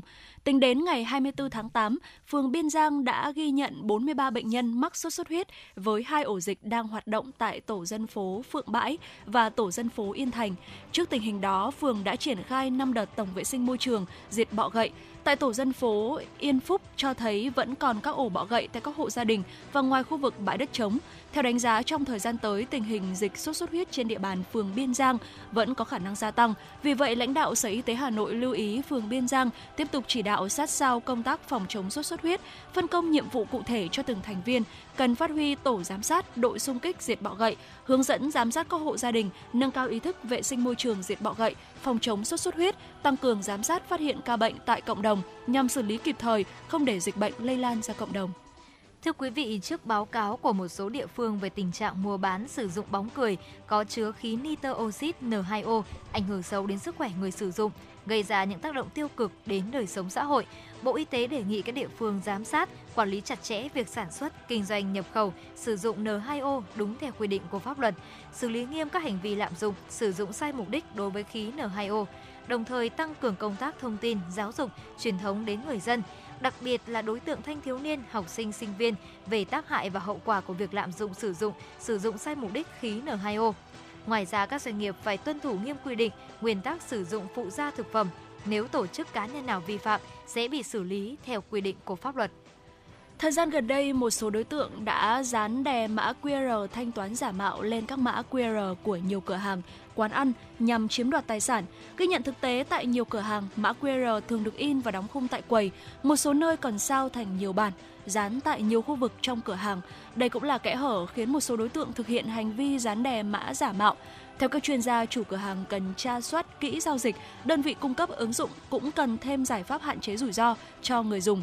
Theo thống kê của Ngân hàng Nhà nước, trong 5 tháng đầu năm nay, thanh toán qua phương thức quét mã QR tăng hơn 150% về số lượng và hơn 30% về giá trị so với cùng kỳ năm 2022. Phương thức thanh toán này vẫn ngày càng thể hiện thế mạnh về sự tiện lợi trong các giao dịch. Dù vậy, để tránh các hành vi lừa đảo, trục lợi, người dùng cần xác minh kỹ các thông tin giao dịch trước khi quét mã chuyển tiền trực tuyến.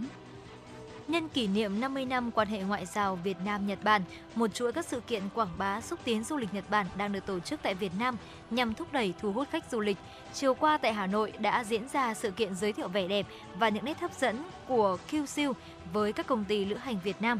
Tại sự kiện, đại diện từ các công ty du lịch Việt Nam đã có thời gian hội đàm trực tiếp với Liên đoàn Du lịch tỉnh, các doanh nghiệp thuộc cùng lĩnh vực đang hoạt động tại Kyushu để trao đổi và nhận tư vấn chi tiết hơn các tuyến điểm cùng những chính sách ưu tiên.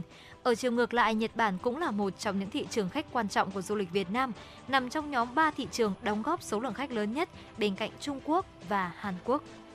Theo thông tin từ Hội Nhạc sĩ Việt Nam, tối nay chương trình nghệ thuật đặc biệt Sóng nhạc Hồ Gươm Xanh mừng ngày âm nhạc Việt Nam năm 2023 sẽ diễn ra tại nhà hát Hồ Gươm Hà Nội. Chương trình được chia làm 3 phần với những điểm nhấn quan trọng. Phần 1 tôn vinh các tác phẩm viết cho nhạc cụ dân tộc và ca khúc mang âm hưởng dân ca.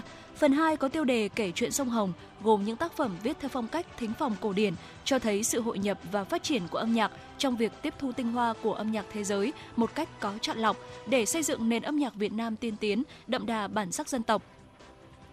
Phần 3 với tiêu đề Những giai điệu mãi xanh là những tác phẩm đi cùng năm tháng như một cuốn biên niên sử bằng âm thanh thể hiện tình yêu quê hương đất nước, tình yêu giữa con người với con người và thiên nhiên tươi đẹp cùng với chương trình biểu diễn nghệ thuật tại thủ đô Hà Nội.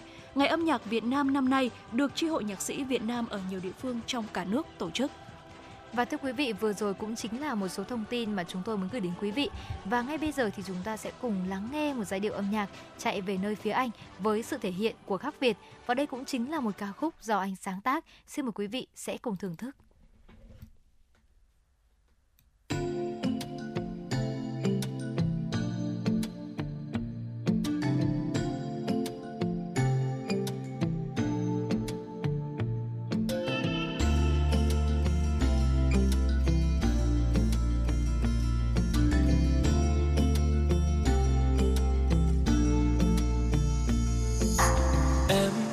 lẻ loi. Em sợ nỗi buồn, anh sẽ ở đây làm em yêu đời. Em không tin vào ai, điều này thật điên dài sẽ có anh ở đây làm em nghĩ lại. Điều em đang sợ, chạy về nơi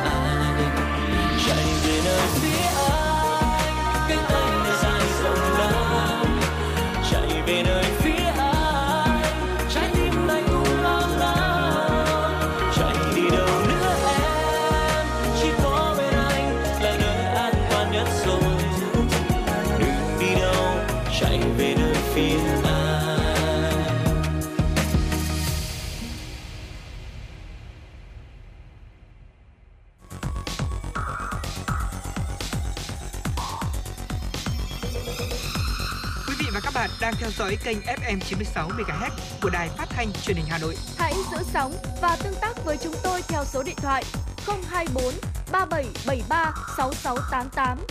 FM 96 đồng hành trên mọi nẻo đường. Thưa quý vị thính giả, để tiếp nối chương trình, xin mời quý vị sẽ cùng theo dõi phóng sự Doanh nghiệp khởi nghiệp làm gì để tham gia chuỗi giá trị toàn cầu do phóng viên Ngọc Ánh thực hiện.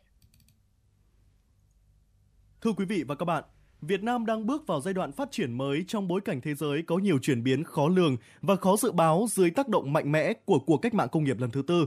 Vì vậy, Đảng và Nhà nước đã chỉ đạo các cấp các ngành đẩy mạnh ứng dụng, phát triển khoa học công nghệ và đổi mới sáng tạo, nghiên cứu, nắm bắt, nâng cao năng lực tiếp cận và chủ động tham gia cuộc cách mạng công nghiệp lần thứ tư. Việt Nam đặt mục tiêu đến năm 2025 duy trì xếp hạng về chỉ số đổi mới sáng tạo toàn cầu thuộc ba nước dẫn đầu ASEAN. Đến năm 2030, duy trì xếp hạng về chỉ số đổi mới sáng tạo toàn cầu thuộc nhóm 40 nước dẫn đầu thế giới, tầm nhìn đến năm 2045 trở thành một trong những trung tâm sản xuất và dịch vụ thông minh, trung tâm đổi mới sáng tạo và khởi nghiệp thuộc nhóm dẫn đầu khu vực châu Á. Vậy doanh nghiệp khởi nghiệp cần hành động như thế nào để nắm bắt cơ hội tham gia chuỗi giá trị toàn cầu? Đây sẽ là nội dung được đem ra bàn luận và phân tích trong chương trình tọa đàm ngày hôm nay. Và xin được trân trọng giới thiệu các vị khách mời. Ông Mạc Quốc Anh, Phó Chủ tịch kiêm Tổng Thư ký Hiệp hội Doanh nghiệp nhỏ và vừa Hà Nội. Xin giới thiệu ông Trần Văn Lê, Giám đốc Công ty Trách nhiệm hữu hạn Sản xuất Cơ điện và Thương mại Phương Linh. Và xin được trân trọng giới thiệu Viện trưởng Viện Doanh trí bà Lê Dung. Trước hết thì xin được cảm ơn các vị khách mời đã nhận lời tham gia chương trình tọa đàm của chúng tôi ngày hôm nay. Thưa quý vị và câu hỏi đầu tiên xin được dành cho bà Lê Dung. Là người tham gia nhiều cuộc thi khởi nghiệp ở các trường đại học, bà đánh giá như thế nào về phong trào khởi nghiệp của các bạn trẻ hiện nay ạ? À, có thể nói rằng phong trào khởi nghiệp của các bạn trẻ hiện nay thực sự đang sôi nổi hơn bao giờ hết. Và theo thống kê từ các cuộc thi khởi nghiệp tại các trường đại học cho thấy số lượng các dự án à, khởi nghiệp đã tăng đáng kể trong những thời gian gần đây. Và chúng ta cũng có thể thấy được là sự gia tăng ấn tượng về các cái số lượng các startup và dự án sáng tạo từ các sinh viên. Đồng thời các dự án này thì cũng đã đạt được những cái thành tựu rất là đáng kể trong các cái cuộc thi. À, thực tế chúng ta đã thấy và cũng có những cái uh, ứng dụng thực tiễn rất là cao. Và một trong những ưu điểm nổi bật của các bạn trẻ khởi nghiệp đó chính là tinh thần nhiệt huyết và năng lượng. Họ có những cái sự sẵn sàng thử nghiệm, thiện chiến và tìm hiểu và áp dụng những công nghệ mới. À, điều này thì sẽ giúp cho các bạn có những cái khả năng tiếp cận cũng như là ứng dụng những cái giải pháp hiện đại, à, từ đó tạo ra những cái sản phẩm, dịch vụ để có thể đáp ứng tốt những cái nhu cầu của thị trường. Tuy nhiên thì không thể không nhắc đến những cái nhược điểm của phong trào khởi nghiệp hiện nay. Ờ, một số bạn trẻ thì sẽ thiếu những cái kinh nghiệm và kiến thức về quản trị doanh nghiệp cũng như các cái thủ tục pháp lý cần thiết. Ờ, hệ sinh thái hỗ trợ cho các startup còn hạn chế và gặp nhiều khó khăn trong cái việc tìm kiếm các cái vốn đầu tư cũng như là các cái hỗ trợ phát triển khác. Ờ, hơn nữa thì một số bạn trẻ còn thiếu một cái khát vọng và tầm nhìn đủ lớn để có thể vượt qua khó khăn và trở thành những cái nhà lãnh đạo xuất sắc trong tương lai. Vâng ạ, xin được cảm ơn bà. Và thưa ông Trần Văn Lê, là một trong những doanh nhân khởi nghiệp từ hơn 20 năm trước và thành công trong lĩnh vực sản xuất công nghiệp, thì ông nhận định như thế nào về lợi thế của những doanh nhân trẻ khởi nghiệp bây giờ so với những thế hệ của ông ạ? Với bản thân là đến 23 năm trong cái ngành sản xuất quạt công nghiệp, máy hút bụi, hệ thống hút bụi xử lý môi trường, thì những cái cái giai đoạn lịch sử của những năm uh, cách đây hơn 20 năm ấy thì cả tất cả những cái so với với thế hệ trẻ bây giờ thì tôi nghĩ rằng là à, các bạn trẻ là một cái cơ hội rất lớn về cơ hội học tập cơ hội tăng trưởng của đất nước mình và đồng thời cái sự phát triển chung của thế giới. Thì tôi nghĩ rằng là à, đối với các bạn trẻ khởi nghiệp thì đây các bạn cần phải nắm bắt được. Trong cái xu thế của của cái thời đại 4.0 thì để các bạn có được cái cơ hội cho mình thì trước tiên tôi mới nói rằng làm sao đấy để để mà các bạn đủ cái cái khả năng nắm bắt qua cái sự học. Và cái sự học tôi vẫn nói rằng là cái tôn chỉ cái sự học đối với các cái doanh nhân hoặc là các doanh nghiệp khởi nghiệp thì các bạn làm sao đó để nắm bắt được những cái uh, cái văn minh của của nhân loại. Cái thứ hai nữa nắm bắt được cái xu thế phát triển. Và cái thứ ba là nắm bắt được những cái cái yếu tố nó đang nó đang tác động từng ngày từng giờ đến à, phong trào khởi nghiệp. Đó là những cái mặt mạnh và những cái mặt trái của cơ chế thị trường hiện nay. Thì tôi nghĩ rằng là để mà so sánh thì tôi nghĩ nó nó nó là một trời một vực rồi. Cái thời đại chúng tôi là cái thời đại của một cái nền kinh tế chuyển qua giai đoạn bao cấp. Mọi cái nó rất là khó khăn. So với bây giờ thì các bạn có một thuận lợi rất là lớn nói về, chúng ta nói cái thuận lợi và cái khó khăn ấy, trong hai cái cái đó mà chúng ta không nói lên thì nó trở thành một cái sự so sánh khập khiễng. Tôi nghĩ là cái sự thuận lợi để các bạn là nắm được, nắm bắt được cơ hội để học tập, nắm bắt cơ hội để lựa chọn và cái, các cái trường thông tin của các bạn nó rất dễ, các bạn có thể thu thập được ở trong mọi kênh, mọi nơi và mọi lúc. Và trên cái mặt trái của đó là gì? Cái cái sự thay đổi của cái nền kinh tế thị trường. Cái mới để nó vô hiểu cái cũ nó rất là nhanh, xảy ra rất là gấp gáp cho nên chúng ta không có sự tiết lượng đủ và đúng kịp thời thì chúng ta sẽ rơi vào tình trạng sẽ bị động và sẽ gặp khó khăn muôn vàn trong vấn đề khởi nghiệp Dạ vâng, xin cảm ơn ông. Ờ, thưa quý thính giả, thưa quý vị khách mời, thông tin từ Ủy ban nhân dân thành phố Hà Nội cho biết 6 tháng đầu năm nay, thành phố thu hút được hơn 2,2 tỷ đô la vốn đầu tư trực tiếp từ nước ngoài FDI, đứng đầu cả nước. Trong đó thì có 196 dự án đăng ký cấp mới với số vốn là 75 triệu đô la Mỹ. 89 dự án bổ sung tăng vốn đầu tư với 209 triệu đô la, 169 lượt nhà đầu tư nước ngoài góp vốn mua cổ phần đạt trên 1,9 tỷ đô la. Trong bối cảnh kinh tế gặp nhiều khó khăn như hiện nay, kết quả này cho thấy Việt Nam nói chung và Hà Nội nói riêng vẫn là điểm đến hấp dẫn đối với các nhà đầu tư. À, thưa ông Mạc Quốc Anh, ông nhận định như thế nào về cơ hội của các doanh nghiệp doanh nhân trẻ trong tình hình hiện nay khi mà cái việc hợp tác quốc tế của nước ta đang diễn ra một cách thuận lợi như vậy? Hiện nay thì ờ, chúng ta đã được nhận được rất nhiều các cái chính sách hỗ trợ từ phía ờ, Đảng, Quốc hội, nhà nước và các cơ quan chính quyền ờ, trong cái việc mà thúc đẩy các cái hoạt động hỗ trợ cho các doanh nghiệp đưa ra các cái giải pháp để làm sao các doanh nghiệp hội nhập kinh tế quốc tế một cách nó thành công. Đối với lực lượng mà cái doanh nghiệp trẻ hiện nay thì sau khi mà chính phủ ban hành nghị quyết số 35 năm 2016 và những cái năm gần đây nhất thì khi mà đối diện với cả dịch bệnh Covid-19 thì uh, chính phủ cũng đưa ra rất nhiều các cái chính sách nhằm hỗ trợ tích cực cho các hoạt động khởi nghiệp. Uh, đặc biệt là cũng yêu cầu các cái hệ thống các cái tổ chức tín dụng đưa ra các cái giải pháp tài chính uh, rồi uh, giao cho các uh, cấp các ngành uh, đưa ra các cái hoạt động đào tạo để nâng cao năng lực của các cái doanh nghiệp trẻ. Uh, đặc biệt đối với phong trào khởi nghiệp thì ngoài chính sách về vốn thì chúng ta có rất nhiều các cái ưu tiên. Hiện nay các cái khu công nghiệp, các cái cụm công nghiệp ấy, thì chúng ta đã mở rộng tương đối là lớn. Ờ, và các cái ờ, thuê mặt bằng hiện nay cũng ưu tiên cho các cái lực lượng doanh nghiệp ờ, để làm sao chúng ta có cái mặt bằng thuê ở cái giá nó được hợp lý.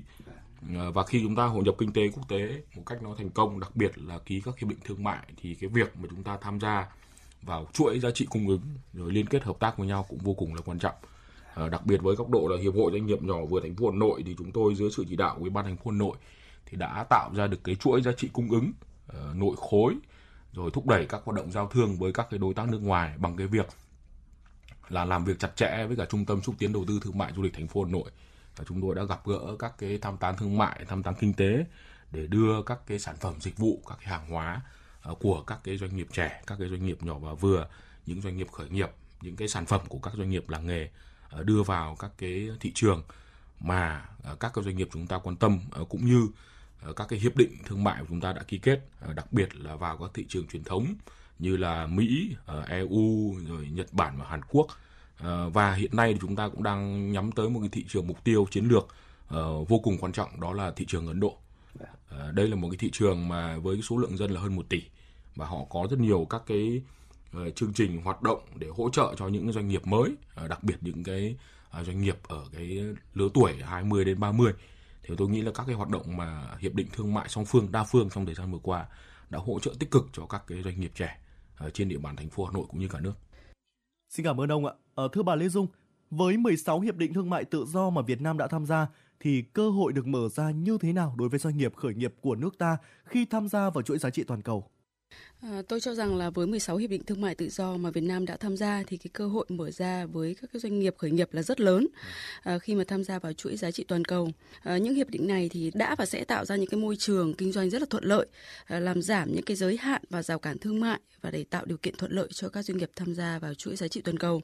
À, cụ thể là việc à, tham gia các hiệp định thương mại tự do thì đã mở rộng các cái thị trường tiêu thụ các sản phẩm và dịch vụ của doanh nghiệp khởi nghiệp Việt Nam à, bằng cách loại bỏ hoặc là giảm giảm mức thuế quan và các rào cản thương mại thì các doanh nghiệp khởi nghiệp có cơ hội tiếp cận với các thị trường quốc tế một cách dễ dàng hơn. Từ đó thì mở rộng doanh nghiệp và tăng doanh số bán hàng. Các ờ, hiệp định thương mại tự do thì cũng tạo điều kiện cho doanh nghiệp khởi nghiệp nhập khẩu nguyên liệu và công nghệ chất lượng cao với giá thành hợp lý.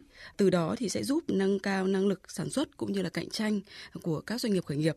Ờ, một lợi thế quan trọng khác là việc tham gia hiệp định ờ, thương mại tự do thì cũng tạo ra một cái cơ hội hợp tác và kết nối với các doanh nghiệp trong khu vực và trên toàn cầu.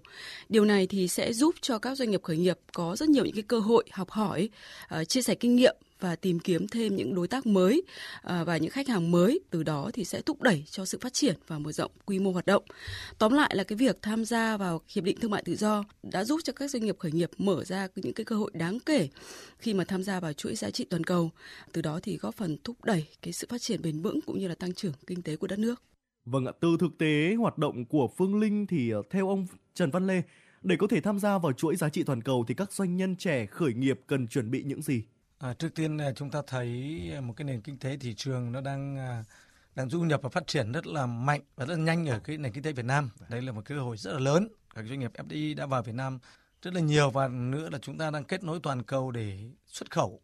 Đấy là cái cái thuận lợi rất lớn cho cái kinh tế thị trường nói chung và là một cái thuận lợi cho các bạn trẻ thì tôi nghĩ rằng là thứ nhất là liên quan đến à, khi chúng ta đã hội nhập toàn cầu như vậy thì cơ hội à, chị Lê Dung đã nói rất là lớn cái thứ hai nữa là cái cái khoảng cách ờ, không còn như trước đây nữa.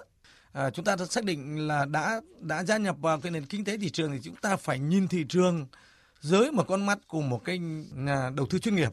Để chúng ta biết là chúng ta đầu tư cái gì đầu tư vào đâu. Và cái cuối cùng là chúng ta khai thác cái hiệu quả đầu tư trong đó thì tôi nghĩ rằng trước mặt các bạn trẻ cần cần có một cái tư duy. Tôi vẫn luôn luôn cổ suý cho vấn đề cái sự học cái sự đọc và cái sự nắm bắt được cái thông tin tức thời để chúng ta biết là chúng ta đang đứng ở đâu và đi về đâu. Và trên cơ sở nền kinh tế thị trường như này thì chúng tôi nghĩ rằng là là để một cái cơ hội uh, tuyệt vời cho các bạn trẻ cũng là một cơ hội tuyệt vời cho công ty Phương Linh chúng tôi. Vì nói gì nói là trong những năm tháng vừa qua thì chúng tôi đã phát triển rất là lớn mạnh và chúng tôi đã đầu tư những cái công nghệ của châu Âu để phục vụ cho vấn đề sản xuất và nâng tầm một thương hiệu Việt xứng tầm quốc tế trong đó là một trong những yếu tố mà tôi nghĩ là các bạn trẻ phải nắm bắt được và tận dụng mọi cái điều kiện để chúng ta phát triển và và phát triển bền vững mà cái phát triển bền vững nó đòi hỏi chúng ta phải có một cái nhìn xuyên suốt và một cái cái lường trước được những cái khó khăn những cái thuận lợi và chúng ta đưa ra những cái quyết định đúng đắn cho vấn đề liên quan đầu tư trước tiên là đầu tư vấn đề liên quan đến chất xám đầu tư về các cái tư duy để làm sao chúng ta phục vụ được cái thị trường hội nhập này một cách tốt nhất và tồn tại bền vững nhất. Vâng, uh, xin cảm ơn những chia sẻ của ông Trần Văn Lê. Uh, còn với ông Mạc Quốc Anh thì sao? Ông đánh giá như thế nào về tâm thế cũng như là sự chuẩn bị của những doanh nghiệp trẻ để tham gia vào chuỗi cung ứng trong nước và quốc tế? À, hiện nay thì chúng tôi đánh giá là ờ, các cái chương trình ờ, hỗ trợ của các cơ quan quản lý nhà nước cho các cái lực lượng doanh nghiệp trẻ vô cùng là lớn từ các cái giải pháp về mặt chính sách vĩ mô rồi vi mô và đặc biệt là đi sâu tận xuống các cái nhu cầu mà thiết thực và thực tiễn của các doanh nghiệp yêu cầu À, ví dụ như nó đơn giản ví dụ doanh nghiệp muốn gặp gỡ bạn hàng ở một cái tỉnh thành nào đó thì ờ, thông qua các cái sở công thương rồi trung tâm xúc tiến thương mại của thành phố thì các cái hoạt động đó đều kết nối uh, giúp cho các cái doanh nghiệp chúng ta có thể uh, tìm kiếm các bạn hàng ở các cái tỉnh. Và ở các tỉnh thì thường thường tổ chức những cái chương trình tháng khuyến mại tháng giảm giá tập trung rồi chúng ta những năm gần đây chúng ta có ngày mua sắm đúng không ạ? Black Friday thì tôi nghĩ là đó những cái hoạt động nó được diễn ra thường xuyên và liên tục. Ờ, đối với các cái tâm thế hiện nay tôi thấy là họ tương đối chủ động. Ờ, trong cái việc mà tìm kiếm các cái cơ hội hợp tác đầu tư ờ, chủ động trong kêu gọi vốn không chỉ là vay vốn tại cái hệ thống ngân hàng mà cũng cố gắng để đưa doanh nghiệp mình lên sàn chứng khoán rồi huy động các cái kênh khác nữa để làm sao dẫn cái nguồn vốn vào các cái doanh nghiệp. Rồi họ cũng tính toán các cái bài toán quản trị một cách nó được chuyên nghiệp hơn hiện đại hơn và thông minh hơn. Ờ, rồi cũng mở rộng các cái kênh bán hàng ờ, không chỉ tại các hội trợ ờ, không chỉ bán hàng trực tiếp mà bán hàng online rồi thanh toán online.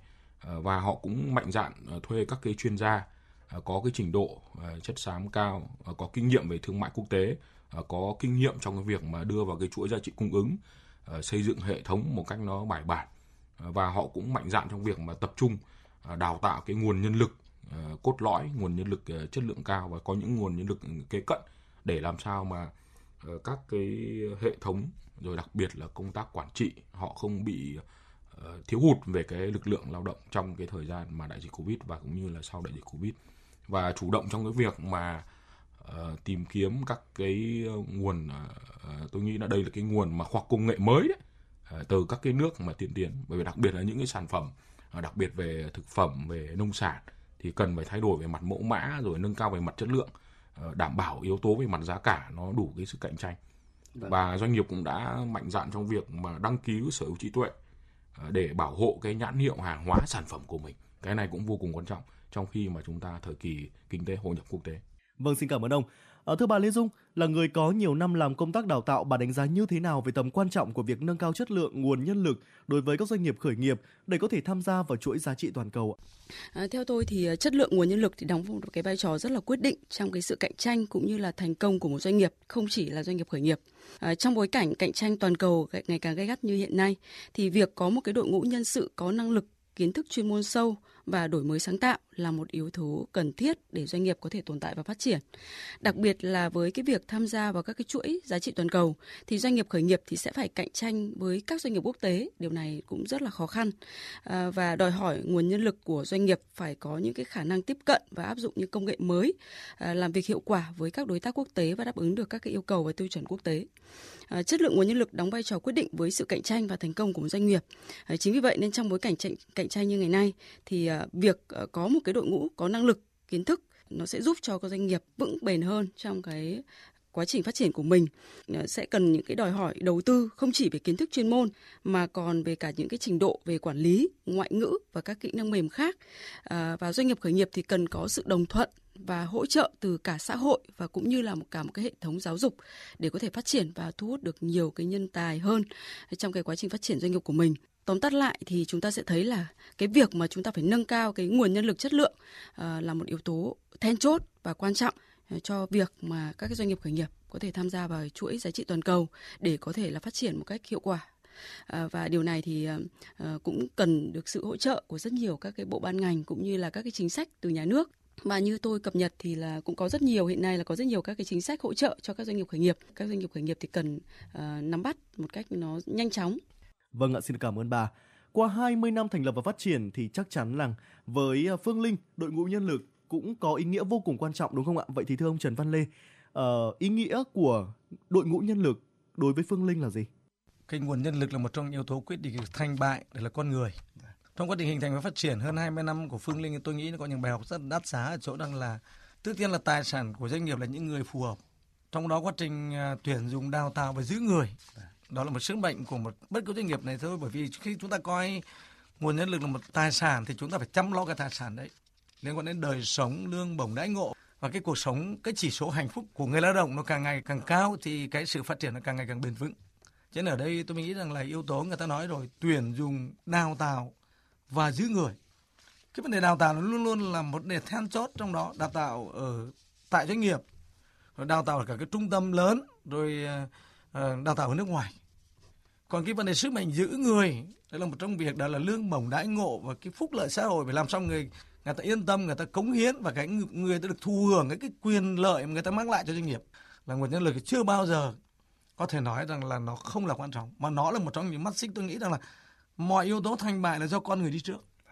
Vậy thành công ngày hôm nay của Phương Linh nó là một nền tảng để minh chứng cho chính sách cái phúc lợi xã hội của người lao động mà Phương Linh luôn coi trọng và luôn luôn coi đó là một sứ mệnh hàng đầu của chủ doanh nghiệp và các cái tiến trình ừ, huấn luyện đào tạo thì tôi nghĩ rằng là càng lên cao thì cái vấn đề đào tạo nó càng cấp bách. Vì không có đào tạo thì cái, mọi cái nó sẽ không bắt nhịp được và nó không thích nghi được. Cho nên những cái gì mà chúng ta đang có thì chưa có cơ hội nào mà tốt như bây giờ. Tôi mong muốn rằng là các chủ doanh nghiệp, là các bạn trẻ lưu ý vấn đề liên quan đến con người và đặc biệt nữa là, như tôi vẫn tóm tắt lại là gì? Tuyển dụng, đào tạo và giữ người. Vâng và với xu hướng hội nhập ngày càng sâu rộng với các nền kinh tế trên thế giới, chính phủ đã xác định doanh nghiệp, trong đó có doanh nghiệp khởi nghiệp sáng tạo là đối tượng quan trọng của nền kinh tế, là động lực cho tăng trưởng kinh tế và phát triển bền vững.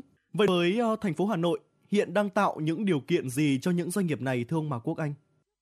Hiện nay đối với Hà Nội thì ờ, những cái chính sách mà đang ờ, hỗ trợ triển khai cho các cái doanh nghiệp đó là cung cấp các cái thông tin vừa giữa bên cung và bên cầu cái này vô cùng quan trọng à, để làm sao mà tổ chức các cái hoạt động kết nối cung cầu à, giữa bên mua, bên bán được à, ngồi lại với nhau trao đổi thông tin. Và đặc biệt là thông tin phải hết sức là trung thực và các cái thông tin của khách hàng giữa bên cung bên cầu cũng được đưa ra một cách nó công khai để hai bên tìm hiểu rõ về các cái nhu cầu của nhau.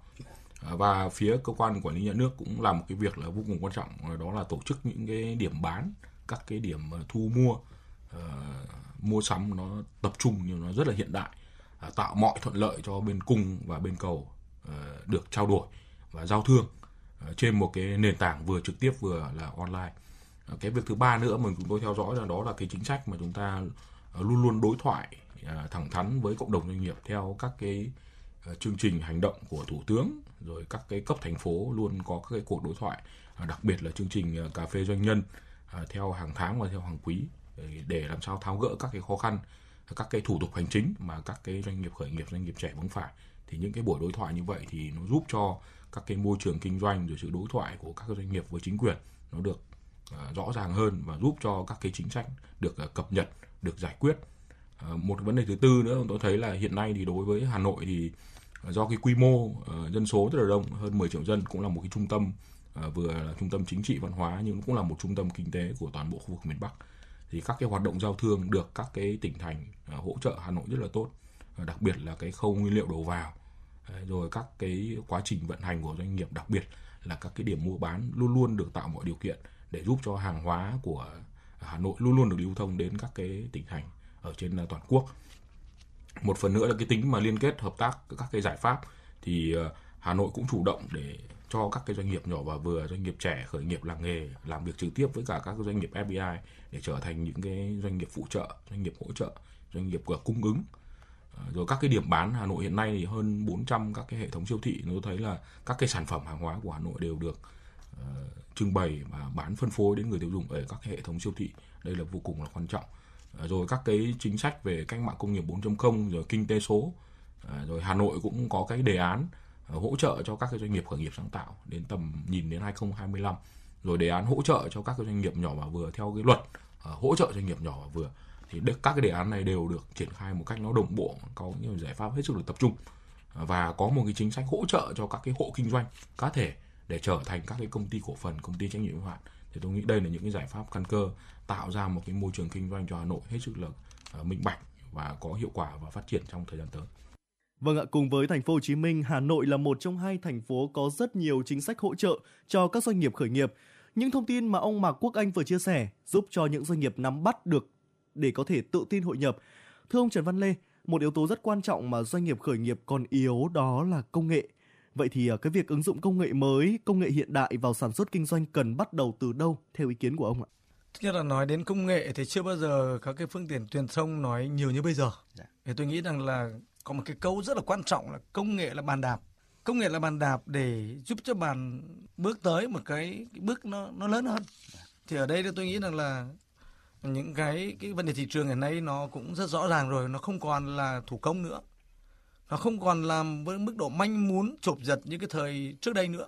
Thì vấn đề liên quan đến vấn đề tư duy về công nghệ cái tư duy về công nghệ là chúng ta phải làm sao lựa chọn công nghệ nó phù hợp với sản phẩm chúng ta sản xuất ra và nó cũng liên quan đến vấn đề nói công nghệ là nói liên quan đến đến vấn đề khâu hao nói liên quan đến lãi suất ngân hàng và cái cuối cùng là cấu thành chi phí giá vốn dựa vào công nghệ sản xuất. Chúng ta phải giỏi về vấn đề đó. Chúng ta không tính được chúng ta không tiên lượng được thì chúng ta sẽ đầu tư sai mà đầu tư sai thì chúng ta sẽ không mang lại hiệu quả. Cho nên à, à, một cái cơ hội rất là lớn cho các bạn trẻ khởi nghiệp là vấn đề phát triển công nghệ.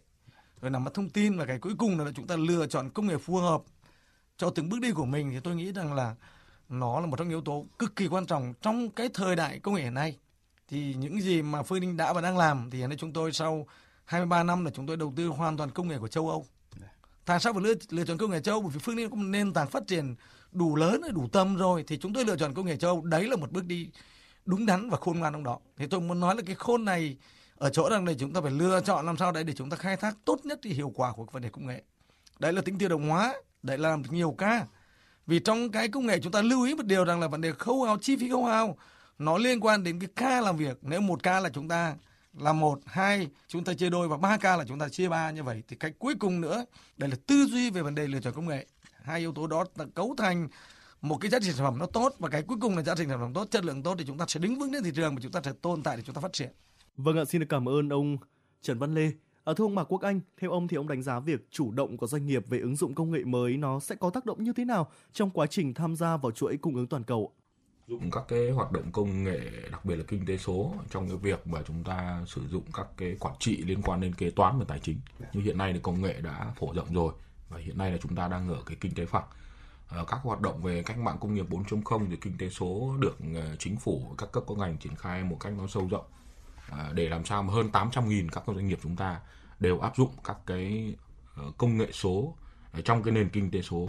Bởi vì nếu mà chúng ta không áp dụng thì bản thân là nền kinh tế chúng ta sẽ bị thụt lùi và đặc biệt là ảnh hưởng đến các cái cộng đồng doanh nghiệp. À, và chúng ta cũng có một cái tầm nhìn là chính phủ điện tử ASEAN cộng 4 ờ, trong những cái năm tới. Thì để đạt như vậy thì chúng ta phải đồng bộ hóa các cái hệ thống hạ tầng về mặt cơ sở, hệ thống về mặt thông tin ờ, cũng như về nguồn lực về mặt con người và chúng ta cũng phải đầu tư một cái lượng tài chính tương đối là lớn à, để làm sao mà các cái doanh nghiệp chúng ta chuyển đổi một cách là mạnh mẽ trong cái việc kinh tế số. À, và bộ trưởng Nguyễn Mạnh Hùng, bộ trưởng Bộ Thông tin Truyền thông cũng đã chia sẻ là chúng ta cố gắng à, trong 5 năm tới chúng ta có từ 50.000 đến 100.000 các cái doanh nghiệp có thể và trở thành những cái doanh nghiệp số, sử dụng các cái công nghệ số một cách nó được hiện đại và mặt thông minh trong cái việc mà chúng ta ờ, trong cái kinh tế số thì sẽ giúp cho doanh nghiệp chúng ta sẽ đi đầu, đón đầu sớm hơn ờ, tiếp cận khách hàng một cách nhanh chóng hơn. Và đặc biệt là chúng ta bán hàng một cách nó thông minh hơn, được làm sao mà nhiều khách hàng người ta biết đến hơn. Bởi vì hầu như là đến 85% các cái bạn trẻ của chúng ta hiện nay đang sử dụng smartphone. Rồi rất nhiều các cái trường học, các cái bệnh viện chúng ta đều áp dụng các cái công nghệ số. Và doanh nghiệp cũng phải tiếp cận dần dần như vậy để làm sao tiếp cận khách hàng nó một cách nhanh chóng hơn, hiện đại hơn và thông minh hơn. Và đặc biệt là trong việc kinh tế số thì chúng ta sẽ áp dụng các cái dịch vụ số à, để làm sao cung cấp cho khách hàng một cách nó nhanh chóng hơn à, tiết kiệm hơn, hiệu quả cao hơn. Bởi vì trong việc mà mua sắm trong cái thời đại sau dịch covid 19 thì đã thay đổi hành vi à, của người tiêu dùng. Và trong cái thanh toán số cũng vậy hầu như chúng ta sẽ hạn chế việc mà chi tiêu bằng mặt tiền mặt. Thì những cái việc thanh toán đó sẽ giúp cho các cái doanh nghiệp đặc biệt các doanh nghiệp nhỏ sẽ phục vụ được đa dạng khách hàng hơn. À, rồi có thể không chỉ phục vụ các cái khách hàng tại Việt Nam mà phục vụ phục vụ cho cả khách hàng cả trên thế giới. Bởi vì chúng ta hiện nay đã áp dụng ờ, các cái việc mà thanh toán điện tử rồi cũng giao hàng về mặt trực tuyến. À, một khách hàng ở Mỹ cũng có thể mua sản phẩm ờ, của một cái doanh nghiệp Việt Nam. Và cách đây 5 năm này rất là khó nhưng bây giờ có thể là làm được rồi. Nên cái việc mà chúng ta không áp dụng cái việc mà đẩy mạnh hóa cái kinh tế số vào thì sẽ khó để có doanh nghiệp có thể phát triển được. Nên tôi nghĩ cái việc vừa rồi đã giúp cho các doanh nghiệp tiếp cận các khách hàng trên toàn thế giới một cách nhanh chóng hơn và tăng cao được doanh thu doanh số và cả chi phí cho các doanh nghiệp Vâng, xin cảm ơn ông. Từ kinh nghiệm thực tế của mình thì ông Trần Văn Lê có lời khuyên nào cho các bạn trẻ trong việc hợp tác với những đối tác nước ngoài được không ạ? Thứ nhất, cái vấn đề mà các bạn nhìn thấy một cái cơ hội rất lớn nhưng ngược lại một cái thách thức rất lớn. Tức là các bạn phải phải hiểu nắm bắt được cái muốn của thị trường nó là gì. Mà đặc biệt là các cái đối tác nước ngoài họ là một cái nền sản xuất thương mại rất là chuyên nghiệp, rất là bài bản rồi. Thì cái đầu bài uh, chúng ta nói được mà thị trường là giải quyết cái người ta muốn và giải phóng được cái người ta sợ. Thì chắc chắn người ta sợ một cái nền À, cái cái công nghiệp non trẻ Việt Nam rồi và người ta muốn muốn cái nó cao hơn thì tôi vẫn quay lại vấn đề là ở đây một chút là liên quan đến cái sự hỗ trợ của nhà nước của chính phủ trong đó làm sao mà tạo mọi thuận lợi để cái cấu cấu thành giá vốn của doanh nghiệp nó thấp nhất đấy là tạo thuận lợi về vấn đề liên quan mặt bằng sản xuất. Ờ, tạo thuận lợi về vấn đề lãi suất ngân hàng và đặc biệt nữa là làm sao giảm được các cái rủi ro do những cái phiền phiền toái do vấn đề hành chính ờ, làm mất cơ hội kinh doanh của doanh nghiệp.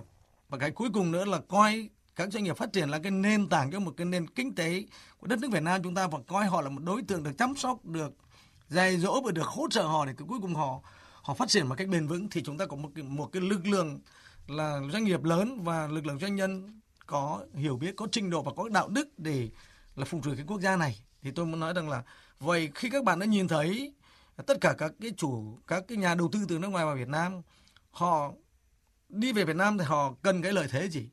Thứ nhất là họ lợi thế về vấn đề mặt bằng sản xuất.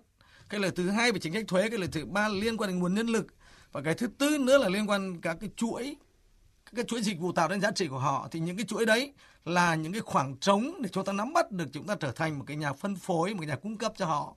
Và cái cuối cùng là chúng ta thỏa mãn được họ, thì chúng ta phải thấu hiểu họ và phải nắm bắt hết sức kỹ lưỡng cái người ta muốn, cái cuối cùng nữa người ta hài lòng, người ta hạnh phúc và người ta chấp nhận mình là đối tác của của họ. Thì tôi nghĩ đấy là một cái con đường mà ai đều phải hướng tới như vậy, mà đặc biệt các bạn trẻ khả năng nắm bắt nhanh, khả năng thấu hiểu nó nó nhanh, thì tôi nghĩ đây là một cơ hội rất lớn nhưng các bạn hết sức thận trọng trong quá trình à, phát triển doanh nghiệp và làm sao đi đến đâu nó chắc cái đấy và lúc nào cần phải bật thì lúc đấy các bạn sẽ đủ điều kiện bạn sẽ bật thì tôi nghĩ rằng là chúng ta phải làm ra một cách bền vững và đất nước chúng ta cần một cái nguồn nhân lực lớn như vậy và đất nước chúng ta sẽ vững mạnh và hạnh phúc.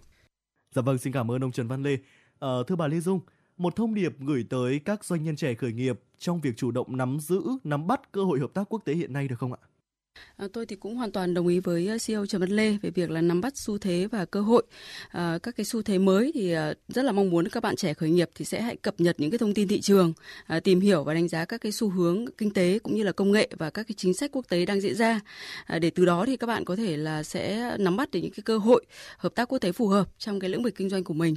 Và một điều nữa là liên quan đến việc là xây dựng các cái mối quan hệ và các cái kết nối thì hiện nay là rất nhiều các cái mạng lưới quốc tế đóng vai trò quan trọng trong việc tìm kiếm những cơ hội hợp tác, thì các bạn à, doanh à, khởi nghiệp thì cố gắng là chúng ta hãy tận dụng những cái cái cơ hội này cũng như là à, thông qua các cái sự kiện, hội thảo, gặp gỡ doanh nghiệp, chuyên gia và các đối tác quốc tế đang diễn ra rất là nhiều của các cái tổ chức, hiệp hội, sẵn sàng hỗ trợ cho các bạn, đặc biệt là các bạn doanh nhân trẻ, các các doanh nghiệp trẻ khởi nghiệp. Thì các bạn hãy tận dụng và hãy chăm chỉ, hãy cần mẫn và kiên trì để tham gia những cái chương trình như thế để có thể giúp cho các bạn có những thông tin một cách hữu ích nhất và nhanh nhất thay vì việc các bạn phải mầy mò rất là lâu. Và thông qua những cái chương trình như vậy thì các bạn cũng có cái cơ hội được gặp gỡ những cái người anh lớn những cái doanh nghiệp lớn để có những cái cơ hội để các bạn có thể học hỏi được ờ, tốt hơn từ những cái thành công cũng như thất bại của họ. Thêm một điều nữa là về tăng cường các cái năng lực cạnh tranh. Để tham gia vào các cái chuỗi giá trị toàn cầu thì cần phải tăng cường các cái năng lực cạnh tranh của mình. Thì hãy đầu tư nhiều vào cái công tác đào tạo nhân lực cũng như là nâng cao chất lượng sản phẩm dịch vụ của mình để cải tiến quy trình sản xuất để đáp ứng những nhu cầu của thị trường quốc tế. Bởi vì khi mà các bạn khởi nghiệp ấy, là các bạn đã gần như là đã dồn tâm dồn sức của mình vào đấy. Đương nhiên các bạn cũng mong muốn thành công. Cố gắng làm sao chúng ta hãy tập trung nhất những cái cốt lõi giá trị cốt lõi trong doanh nghiệp của chúng ta. Đấy là nhân lực đấy là uh, chất lượng dịch vụ. Bởi vì cũng khá nhiều các doanh nghiệp khởi nghiệp xuất hiện rất là nhanh nhưng mà biến mất cũng rất là nhanh. Cũng là vì những cái ờ, không chuẩn bị những cái hành trang đầy đủ cho những cái vấn đề này. Và các bạn cố gắng làm sao mà chúng ta hãy ờ, mở rộng các cơ hội hợp tác đấy, ra bên ngoài. Bởi vì là hiện nay thì các doanh nghiệp khởi nghiệp khi mà tham gia vào chuỗi giá trị toàn cầu là các bạn có rất rất là nhiều các cơ hội thì đấy là những cái mà tôi rất là hy vọng là chúng ta hãy mạnh mẽ quyết liệt có khát vọng có tầm nhìn à, và có quyết tâm à, có sự nhiệt huyết à, có sự học hỏi và cập nhật xu thế thì chắc chắn là các bạn sẽ thành công Dạ vâng ạ, xin cảm ơn bà. Thưa quý vị, qua chia sẻ của các vị khách mời có thể thấy là thời gian qua, các cơ chế chính sách hỗ trợ doanh nghiệp khởi nghiệp đã được triển khai và đạt nhiều kết quả quan trọng. Hiện nay, mỗi năm Việt Nam có khoảng 1.000 dự án khởi nghiệp về công nghệ, trong đó bao gồm cả doanh nghiệp khởi nghiệp quy mô vừa và nhỏ hay còn gọi là SMES và các mô hình khởi nghiệp startup. Hiện nay thì Việt Nam vẫn được đánh giá là một trong những điểm đến hấp dẫn của các nhà đầu tư nước ngoài. Vì vậy, yêu cầu nâng cao năng lực tham gia sâu vào chuỗi cung ứng toàn cầu cho các doanh nghiệp là yêu cầu cấp thiết. Các doanh nghiệp khởi nghiệp cần có định hướng rõ ràng ngay từ khi thành lập, tập trung giải quyết các khía cạnh tiền đề thuộc về năng lực nền tảng, tạo tác động dài hạn như xây dựng, đào tạo nguồn lực, nhân lực chất lượng cao, làm chủ công nghệ, đổi mới sáng tạo chất lượng sản phẩm nhằm nâng cao khả năng tham gia vào chuỗi cung ứng toàn cầu. Và thưa quý vị, đến đây thời lượng của chương trình tọa đàm ngày hôm nay cũng đã hết. Trân trọng cảm ơn các vị khách mời đã tham gia chương trình. Cảm ơn quý vị và các bạn đã quan tâm đón nghe. Thân ái chào tạm biệt. Quý vị thân mến, vừa rồi cũng chính là tọa đàm của chúng tôi trong buổi trưa ngày hôm nay. Và đến đây thì 120 phút trực tiếp của truyền động Hà Nội trưa cũng đã khép lại. Chỉ đạo nội dung Nguyễn Kim Khiêm, chỉ đạo sản xuất Nguyễn Tiến Dũng, tổ chức sản xuất Lê Xuân Luyến, biên tập Trà My, MC Hồng Hạnh Thu Minh, thư ký Lan Hương và kỹ thuật viên Bảo Tuấn phối hợp thực hiện. Và hẹn gặp lại quý vị trong khung giờ từ 16 giờ đến 18 giờ chiều nay. Thân ái, chào tạm biệt.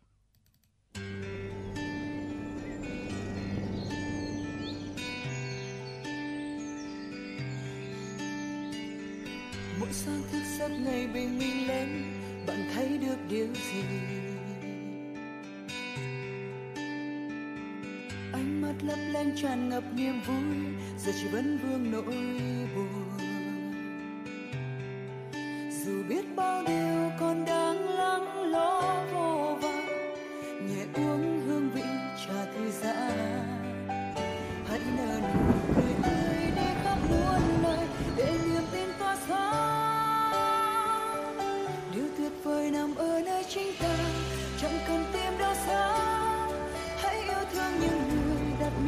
xung quanh ta. Cảm ơn thật nhiều cuộc sống, mang lại từng giây phút em nhẹ nhàng. Vì bạn là một người luôn khác biệt, vì bạn là duy nhất. Hãy luôn sống chân thành, trao niềm tin